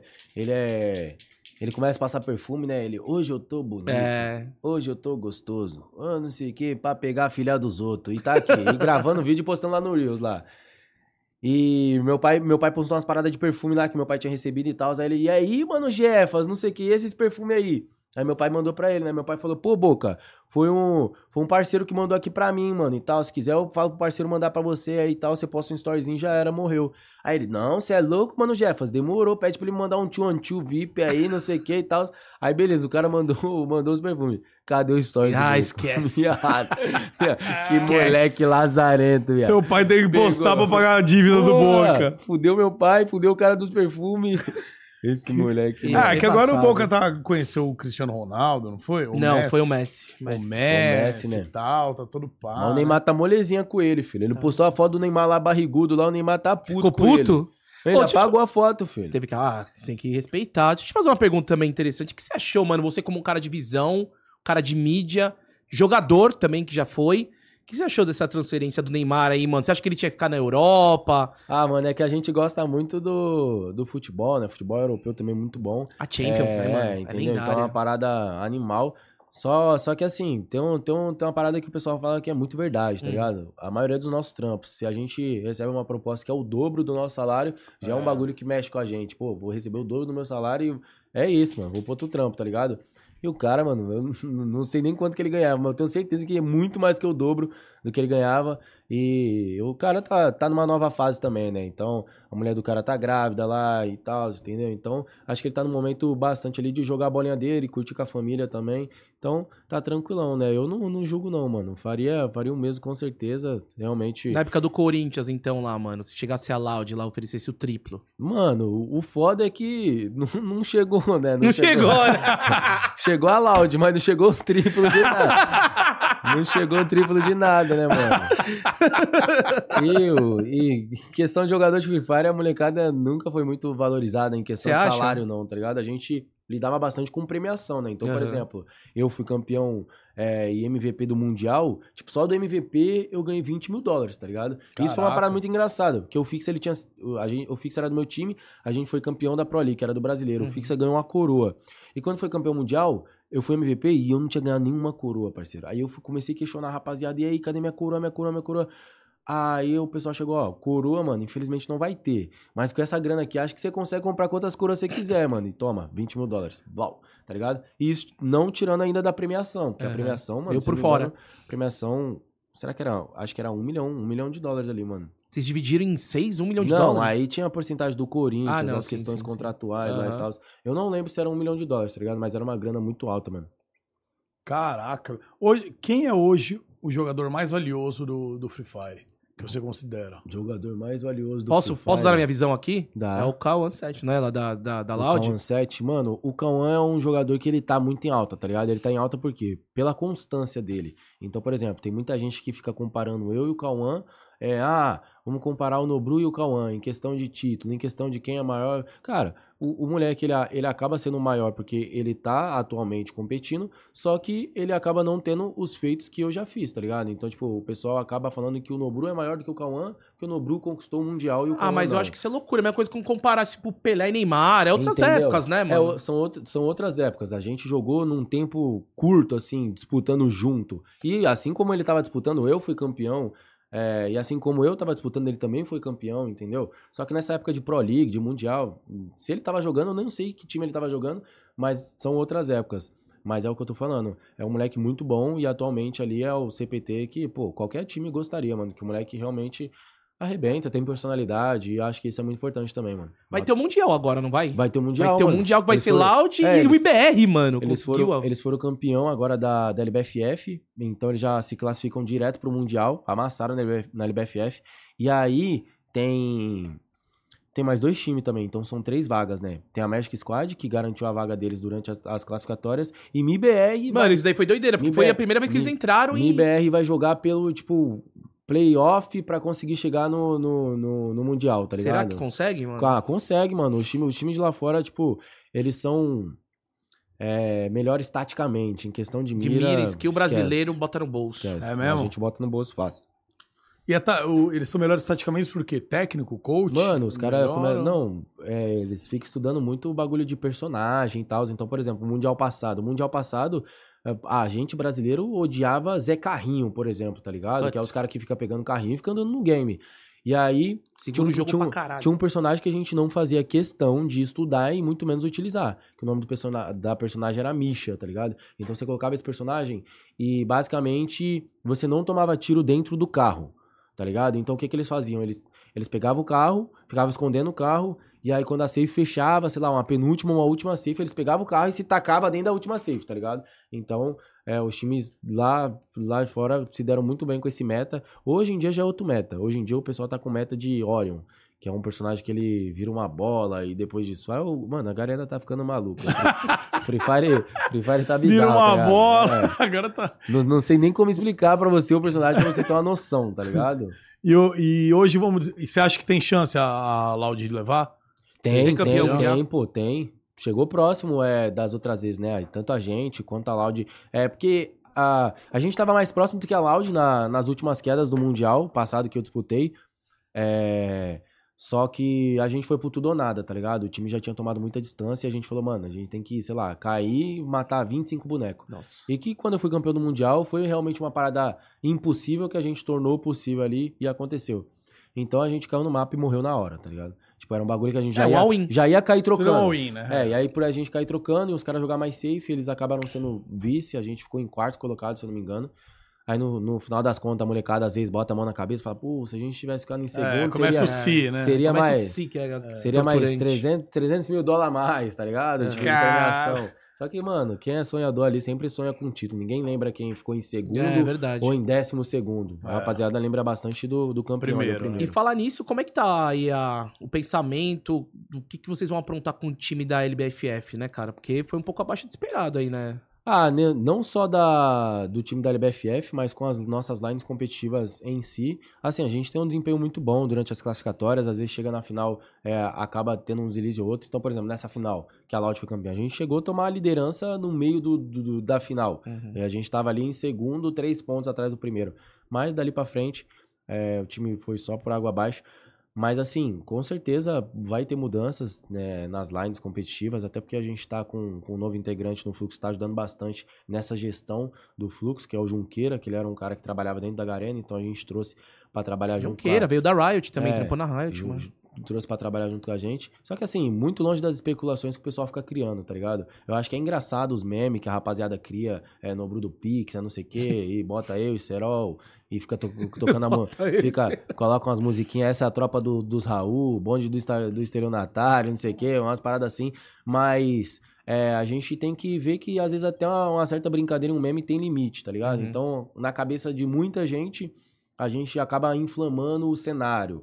O competitivo ali, seja tanto do LoL, do CS, do Free Fire, mas muito pelo contrário, mano, muito pelo contrário. As negociações, elas são muito bem feitas, a gente não inflama o cenário de jeito nenhum, isso aí é mentira, e a mentira, conforme ela é dita várias vezes, ela acaba se tornando uma verdade, entendeu? Mas, com certeza, porra, eu e o Cerol não tá rasgando dinheiro pra ficar inflamando cenário nenhum, e a gente não faria algo que nenhuma org outra faria, tá ligado? Então, por exemplo, no CS a gente contratou um jogador de 1,5 milhão, tá ligado? Na semana seguinte, a PEN contratou outro jogador de 1,5 milhão, tá ligado? E o CS e o LoL são cenários que são totalmente diferentes do Free Fire, que talvez o público não esteja acostumado. Mas é diferente porque o máximo que um jogador de Free Fire consegue ganhar como salário é 15 mil reais, por exemplo. No cenário de LoL, de CS, tem jogador que ganha 15, 20 mil dólares ali de salário, tá ligado? Uhum. Então, acaba sendo diferente, sabe? Ó, uma coisa eu vou falar, viu? Uma coisa que não é impossível o cara fez aqui, por favor, vem aqui, Tiagão. Não, não aparece de novo, não. Não, você vem cá, porra. Você que fez o negócio, eu que vou aparecer. Vem cá, ó. Fala. Dá uma olhada, rapaziada. Vocês viram que tava em branco, né? Ah, agora vai ficar ali pra sempre atrás dos convidados, hein? Mano, e rápido, né, mano? Rápido, cara, rápido, né, velho? Eu não sei se é a gente que tá falando muita merda aqui, tá ligado? Mas que isso, foi rapidão, filho. A resenha tá boa, Nobru. Tá boa, né? Cara, que pica, velho. Esse aqui, rapaziada, esse aqui é o que a gente vai colocar atrás do Nobru. Posso colocar um negócio atrás de você aí, rapidão? Lá vontade, ele mil filho, vezes. Com licença, eu vou botar atrás do Nobru. Lá ele mil vezes. Sabe o que você podia falar também, Nobru? O time ideal, aquela perguntinha básica, o time que ele acha ideal hoje, Gordinho. Ah, eu recebi a informação aqui que foi $400 mil, mano, na premiação do Mundial, que deu 1 milhão... Na época da cotação foi R$1.670.000. Isso daí foi em 2021, certo? Foi em 2019, filho. Ah, foi em 2019. Eu tô confundindo, sabe o quê? Quando você ganhou... Ganhei pelo Fluxo. O Fluxo... Não, isso foi animal também, né? Uhum. Porque eu saí do Corinthians, criei o Fluxo, fui campeão brasileiro e fui pro Mundial pelo Fluxo. Não fui campeão também... Mas, pô, quase que a história se repete, tá ligado? Então seria bizarro, mano. E eu lembro que na época você falou pra mim que vocês ficaram, tipo, que era na época de pandemia, vocês ficaram 15 dias no quarto, velho. Não, o Mundial, mano, o Mundial foi horrível, mano. Isso, tipo isso assim, deve ter cansado vocês pra caramba, Mundial, psicologicamente. Tipo, tem um documentário no canal do Fluxo e que o pessoal acaba marcando bastante. Até os times mesmo levam aquele documentário como motivação. Uhum. Então, por exemplo, seu time vai jogar uma final... E o pessoal fica colocando vídeo, sei lá, do LeBron James, umas paradas assim meio foda, de inspiração. E, mano, já vi muito time botar o vídeo do Mundial que a gente disputou lá como motivacional. Que louco. Que é eu falando, eu ditando com os moleques ali, o ritmo de tudo. Porque, mano, foi bem complicado. Nossa. A gente chegou em Singapura e... De 30 dias a gente tinha informação que 7 dias seria de quarentena. Tranquilão, uma semana, é isso mesmo, todos os times vai estar assim...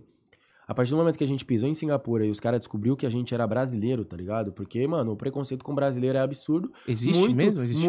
Muito pela crise que a gente teve também, tá ligado? Porque no Brasil, pô, não sei quantos casos de Covid teve. Ficou desordenado. Entendeu? Então foi uma parada bem absurda. Então, assim, a partir do momento que os caras do aeroporto lá de Singapura ficaram sabendo que a gente era brasileiro, os caras meteram a gente na salinha, tá ligado? Aquela salinha que, porra, tu tá levando droga e os caras te prendem lá por enquanto que não te leva pra outro lugar. A gente ficou lá dentro, mano. E isso que era muito interessante. Por quê? Porque em Singapura, você tinha que andar separado em um grupo de 3, 4 pessoas, tá ligado? E a gente tava num grupo gigantesco. Que era a gente, a Laudia, a rapaziada toda. A partir do momento que os caras descobriram que a gente era brasileiro, eles colocaram todo mundo. Então, mano, era papo de 20 pessoas. Todo mundo junto ali, dentro daquela cela lá, sei lá que porra que é aquela. Caraca. E, mano, a gente ficou lá mocota até resolver o que ia fazer. E quando resolveram, já não era mais 7 dias de quarentena, era 21 dias de quarentena. Mano, que louco. Então, eles mudaram, então na hora? Na hora. Falou que, tá assim no país, 21 dias de quarentena, pá, não sei o quê. E aí a gente ficou. 21 dias de quarentena, mas 21 dias de quarentena, mano, é você dentro de um quarto do hotel, que você não pode sair do quarto, e, tipo, sozinho, tá ligado? Não é os amigos junto do time ali. Cada um em um quarto? Sozinho, cada um em um quarto. Gente, e aí o que acontece? Pra você comer, eles colocavam uma cadeira na frente do quarto, e colocava o prato lá, batia e saia correndo, tá ligado? Os caras eram zero contato com nós, mano. Zero contato com nós. Uma cela mesmo. Tá jogava comida lá. Mano, que absurdo, né? Mano. Como é que você vai jogar, tipo, disputar o campeonato depois? Isso aí mexeu muito com o psicológico do time, né? Por isso que eu falo que eu não cobro e eu não julgo tanto o meu time, sei lá, da gente ter ficado em quarto. A gente quase ganhou e basicamente as condições não eram das melhores possíveis, né, mano? Então, por exemplo, um cara que a gente se apoiava bastante na época e foi um das primeiras pessoas a ser afetada foi o K9. Então a gente imaginou 21 dias mano, vou ter que trocar uma ideia com o K9, o cara vai ter que me ajudar, o cara é o mais velho, o cara é o coach ali do time e tal. Na primeira semana, filho, o K9 já tava maluquinho já, tá ligado? Quem não fica, mano. E aí é na onde você tem que chamar a resposta. Mas tinha um computador dentro do... O que vocês tinham? A gente levou... tinha um patrocínio nosso, já não é mais patrocinador, que é a Razer, tá ligado? Uhum. Então, eles deram os notebook gamer pra gente conseguir fazer live de lá. Você tava em Singapura, né? Tava em Singapura. Era lá a sede deles. Uhum. Só que não tinha computador, não tinha nada, não. Era só o celular pra nós jogar mesmo. Os notebook a gente acabou levando, até porque a Razer tem uma sede lá em Singapura. A gente chegou a visitar também. Nossa, eu não sabia dessa história, não. Dá pra achar no YouTube? Dá pra achar, mano. O documentário. Lá documentário dá, tá ligado? Só que esses bastidores aí é... não é. É uma resenha que a gente só conta depois, mano. Você tá doido, velho. Hoje, a gente sempre pergunta aí pra rapaziada, hoje quem você escalaria? Se fosse falar assim, você tem o time, tem a Fluxo e tal, mas os melhores jogadores da atualidade, pode ser do mobile e do... E do padrão, Gordinho? Por causa que tem que ser... Tem diferença dos dois. Os cinco melhores, assim. Vamos colocar os Melhores. Né? É, os 4 ou 5 melhores aí que você acha. Eu ia deixar um de reservinha pra não ter treta, mas você é o cara de personalidade. Você é o cara de personalidade. 4 cara aí. K1 7, igual vocês falaram aí, como CPT, ele é rush também. É, não sei se ele tá jogando de bomba ou não, não tô acompanhando tanto. É, MT7 de suporte. Granadeiro. Mano, granadeiro é bom, hein? Granadeiro é embaçado. Tem muito granadeiro bom, mano.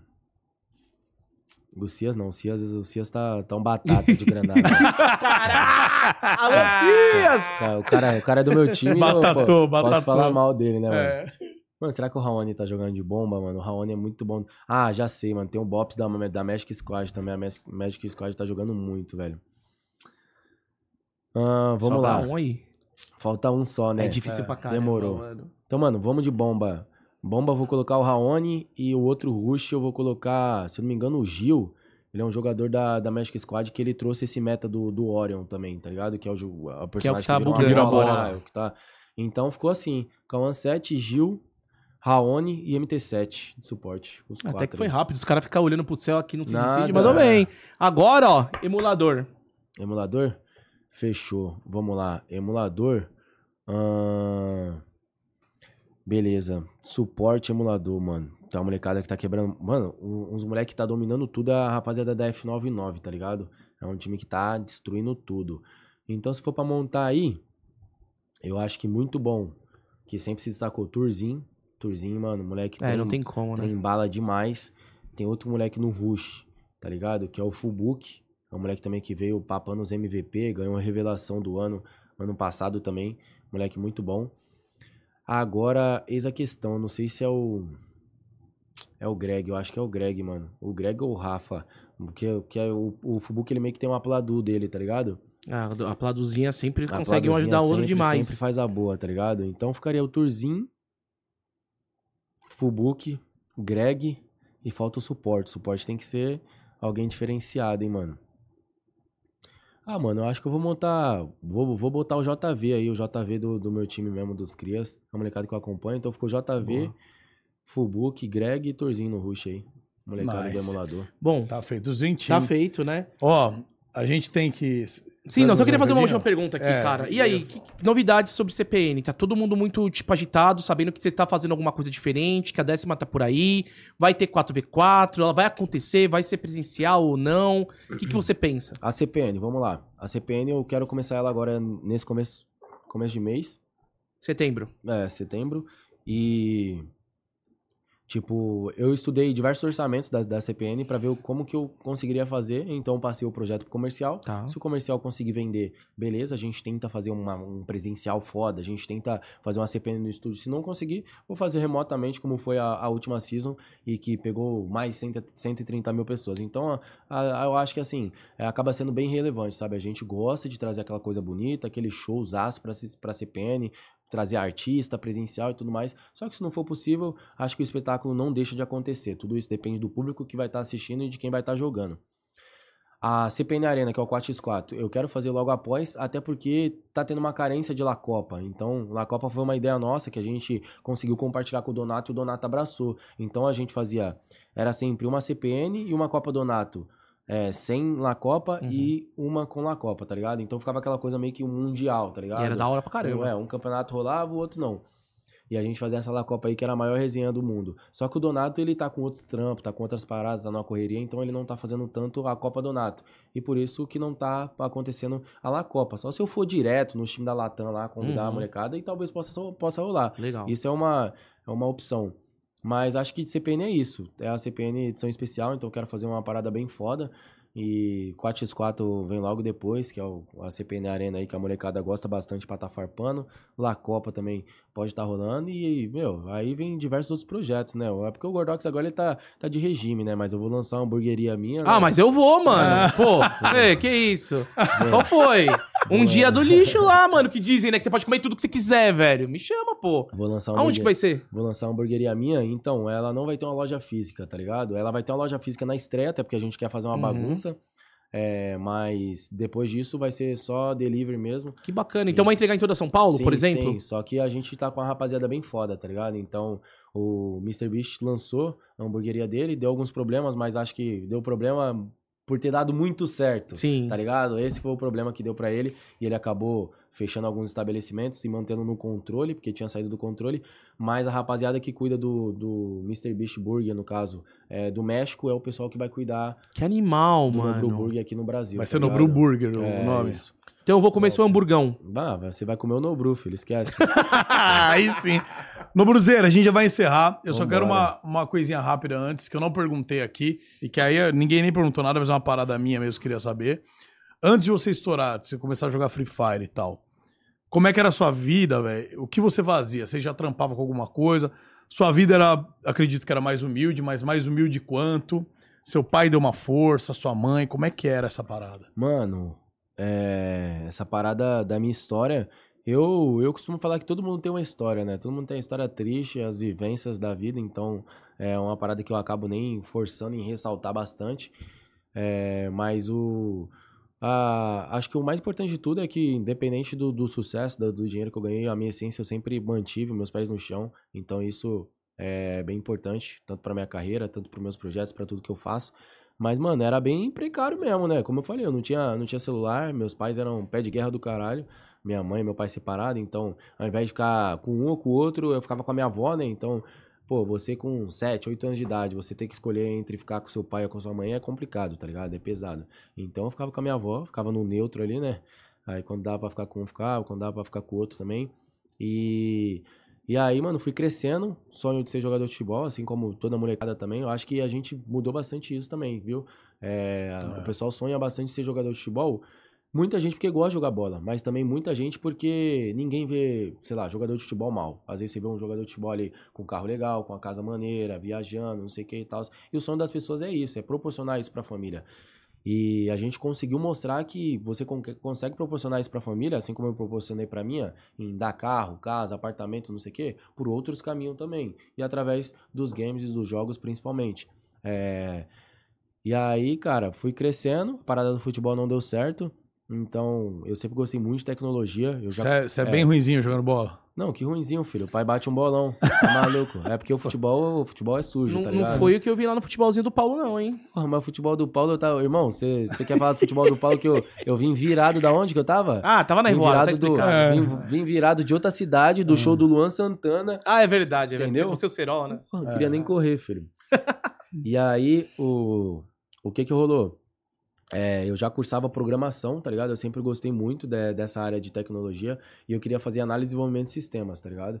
Aí eu consegui meia bolsa numa faculdade, só que aí minha mãe era vendedora, né? Então minha mãe, pô, vendedor, tu trabalha em cima de comissão. Tu vendeu, tu ganha muito. Tu vendeu pouco, ganha pouco. É isso. Meu pai desempregado na época, então acabei não fazendo nenhum nem outro, parei com o curso, faculdade também não rolou. Graças a Deus, né? Porque esse tempo livre foi o tempo que eu fiquei em casa jogando no celular do meu pai e acabou dando certo. Mas a ideia dessa faculdade até que era boa, mano. Porque na minha cabeça, quem faz programação, análise e desenvolvimento de sistemas, essas paradas, é muito nerdão, tá ligado, mano? Então é uma rapaziada mais nerdola e eu sempre fui muito desenrolado. Então eu achei que eu ia me sair bem, tá ligado? E eu nunca quis esse bagulho de, tipo, depender do trampo. Eu queria que o trampo dependesse de mim, irmão. Então, a partir do momento que você desenvolve um sistema, sei lá, um site, pro Groselha, na onde você tá vendendo as suas camisas, as paradas tua do Gordox aqui, lançou a nova coleção, você não vai saber nunca colocar lá no site. O site caiu, você não vai conseguir nunca colocar. Vai depender de você. Você depende de mim, entendeu? Ah, desenvolvi um sistema pra um mercado, tá ligado? Pra um extra da vida. Então... lançou um produto novo, tá ligado? Um novo refrigerante. E o pessoal precisa inserir aquele refrigerante no sistema. Então eu queria essa dependência do trampo, do meu trabalho ali mesmo, da minha mão de obra, do que eu depender do trampo. Mas não deu certo, sempre gostei bastante. Mas o lado de stream me tocou muito a partir do momento que eu conheci. Jogo sempre foi uma facilidade pra tudo mesmo, seja futebol, jogo de tiro. Free Fire foi o meu destaque, com certeza. Mas o comecinho foi embaçado, mano. Seu pai deve olhar, hoje eu imagino, seu pai sentado no sofá. Meu pai era bagulho doido, meu pai, tipo assim, você ter um filho, sei lá, pode ser que fique pesado, mas você ter um filho ali dependente alcoólico, viciado em drogas, e era da forma que meu pai se pronunciava pras pessoas, porque eu saía muito, eu jogava bola, eu interagia com todo mundo. Do nada eu só me tranquei em casa e comecei a jogar. Então a rapaziada chegava, e aí, Jefão, cadê o Bruninho? A rapaziada me chamava de Bruno na época. Cadê o Bruninho? Pô, meu filho tá viciado em casa, tipo, aquela parada revoltado, tá ligado? Meu filho tá viciado em casa, não sai daquele celular, não sai daquele computador. Só que, tipo, na minha cabeça já era um trampo pra mim. E pro meu pai era um passatempo, ele só tava me divertindo. E eu não julgo. Assim, essa parada de games e de internet é uma parada muito nova, tá ligado? E que a gente tem que ensinar a velha guarda e tem que ensinar também a nova geração que tá vindo aí e tal. Então, assim, não julgo meu pai e muito pelo contrário. Além de eu conseguir ensinar pra ele, eu consegui trazer ele pra esse mundo. Então, pô, tinha saído uma matéria lá que... O pessoal saiu na Veja, né? Nobru, o Neymar dos games. E aí o pessoal fez um comparativo também dos nossos pais, né? Porque o pai do Neymar acabava sendo o empresário dele e o meu pai acabava sendo o meu empresário. E o meu pai, ele já tinha mais seguidor do que o pai do Neymar, por exemplo, tá ligado? Saiu na matéria. Então era um bagulho assim, bizarro. Louco. Eu consegui trazer ele pro mundo de live e tal. E eu falo pra ele, eu falo, ó, sua missão no mundo de live é diferente da minha, sabia? Tipo, o público que te assiste, eu não consigo transmitir a mensagem que você tem que transmitir na tua live, tá ligado? Porque a mensagem que tu tem que transmitir na tua live é pros pais ali que tá assistindo toda a experiência que você teve comigo, que sou seu filho e tal, como é que foi, pra você tá compreendendo, entender tudo isso, tá ligado? E, mano, meu pai entendeu muito bem, então se jogou de cabeça, tá trampando comigo até hoje, cuida de muita coisa lá do Fluxo, então o Jefão é nota 10. Não, e o Jefão deve depois que toma um bom banho, seu pai depois que toma um banho, ele deve chegar no espelho, ele Biadão, totalmente nu, falar, hein, ele totalmente nu, ele deve se olhar no espelho, dar uma olhadinha pra baixo e falar, ah, que coisa boa que você fez. Ê, filhão foda, esse é meu garoto. Aí ele põe a roupa e vai dar um abraço no Bruno. Caralho, eu não tenho uma pistola, eu tenho um pincel. Que da hora, mas no Bruzeira, mano, que legal, velho. Pô, você sabe que eu e o Gordão aí me admira pra caralho, tá sempre correndo junto com vocês. Onde vocês chamam a gente vai, a gente curte pra caralho, tá junto. Gosta bastante de vocês lá, de você, do Cerolzão, da rapaziada do Fluxo. Pra gente é muito legal tá recebendo você aí, admirando aí, ajudando a gente com o nosso projeto aí, com o novo estúdio. Então a gente só agradece, velho, essa presença moral que vocês sempre deram pra gente aí, essa força e o que a gente puder humildemente contribuir, conta com a gente também. Estaremos sempre on. É isso, eu que agradeço aí. Demoramos, mas chegamos. E é isso, vamos embora. E próxima revoada, me chama, por favor, que você sempre tá cercado de belas mulheres. Tamo junto, tranquilo. É isso. Valeu, bota na geralzona aí, ó. Ah, outra coisa, galera. Você que veio pelo Nobru, pelos stories dele aí, veio dessa moral pra gente, se inscreve no nosso projeto, se inscreve aí no canal do Groselha, beleza? Dá essa moral, não custa nada. Quem que é segunda-feira? É uns amigos dele, né? Acho que é uns conhecidos aí da Pelas, né? Acho que um é até sócio, né? É, então. Não saiu ainda, não? Hã? Não saiu ainda. Vai sair agora. A gente já deu spoilerzinho, mas vai sair agora no sabadão. Então, rapaziada, ó, segunda-feira estará aqui Hudson Amorim e Cerolzeira, e o Cerol, os dois ao mesmo tempo, às 8 horas da noite. Mano, os caras tá bombado, hein, velho? Como é que você tá? Por isso que você falou, não vou ficar pra trás também não, né? Vou tomar um suco. Ah, os caras tá gigantesco. Meu Deus, cara, maluco. Então, vão ser dois fake nerds aqui na segundona. Então, ó, se inscreve aí e ativa o sininho pra você não esquecer. Beleza? Obrigado, Nobruzeira. Obrigado, valeu, Gordão. Valeu todo mundo e que você vai se divertir agora na Blaze. Usa o nosso cupom Groselha e dá aquela moral. Beijo no coração, Tiagão. Obrigado mais um dia aí, viu? Até logo. É nóis. Pega o Jornal Nacional, hein?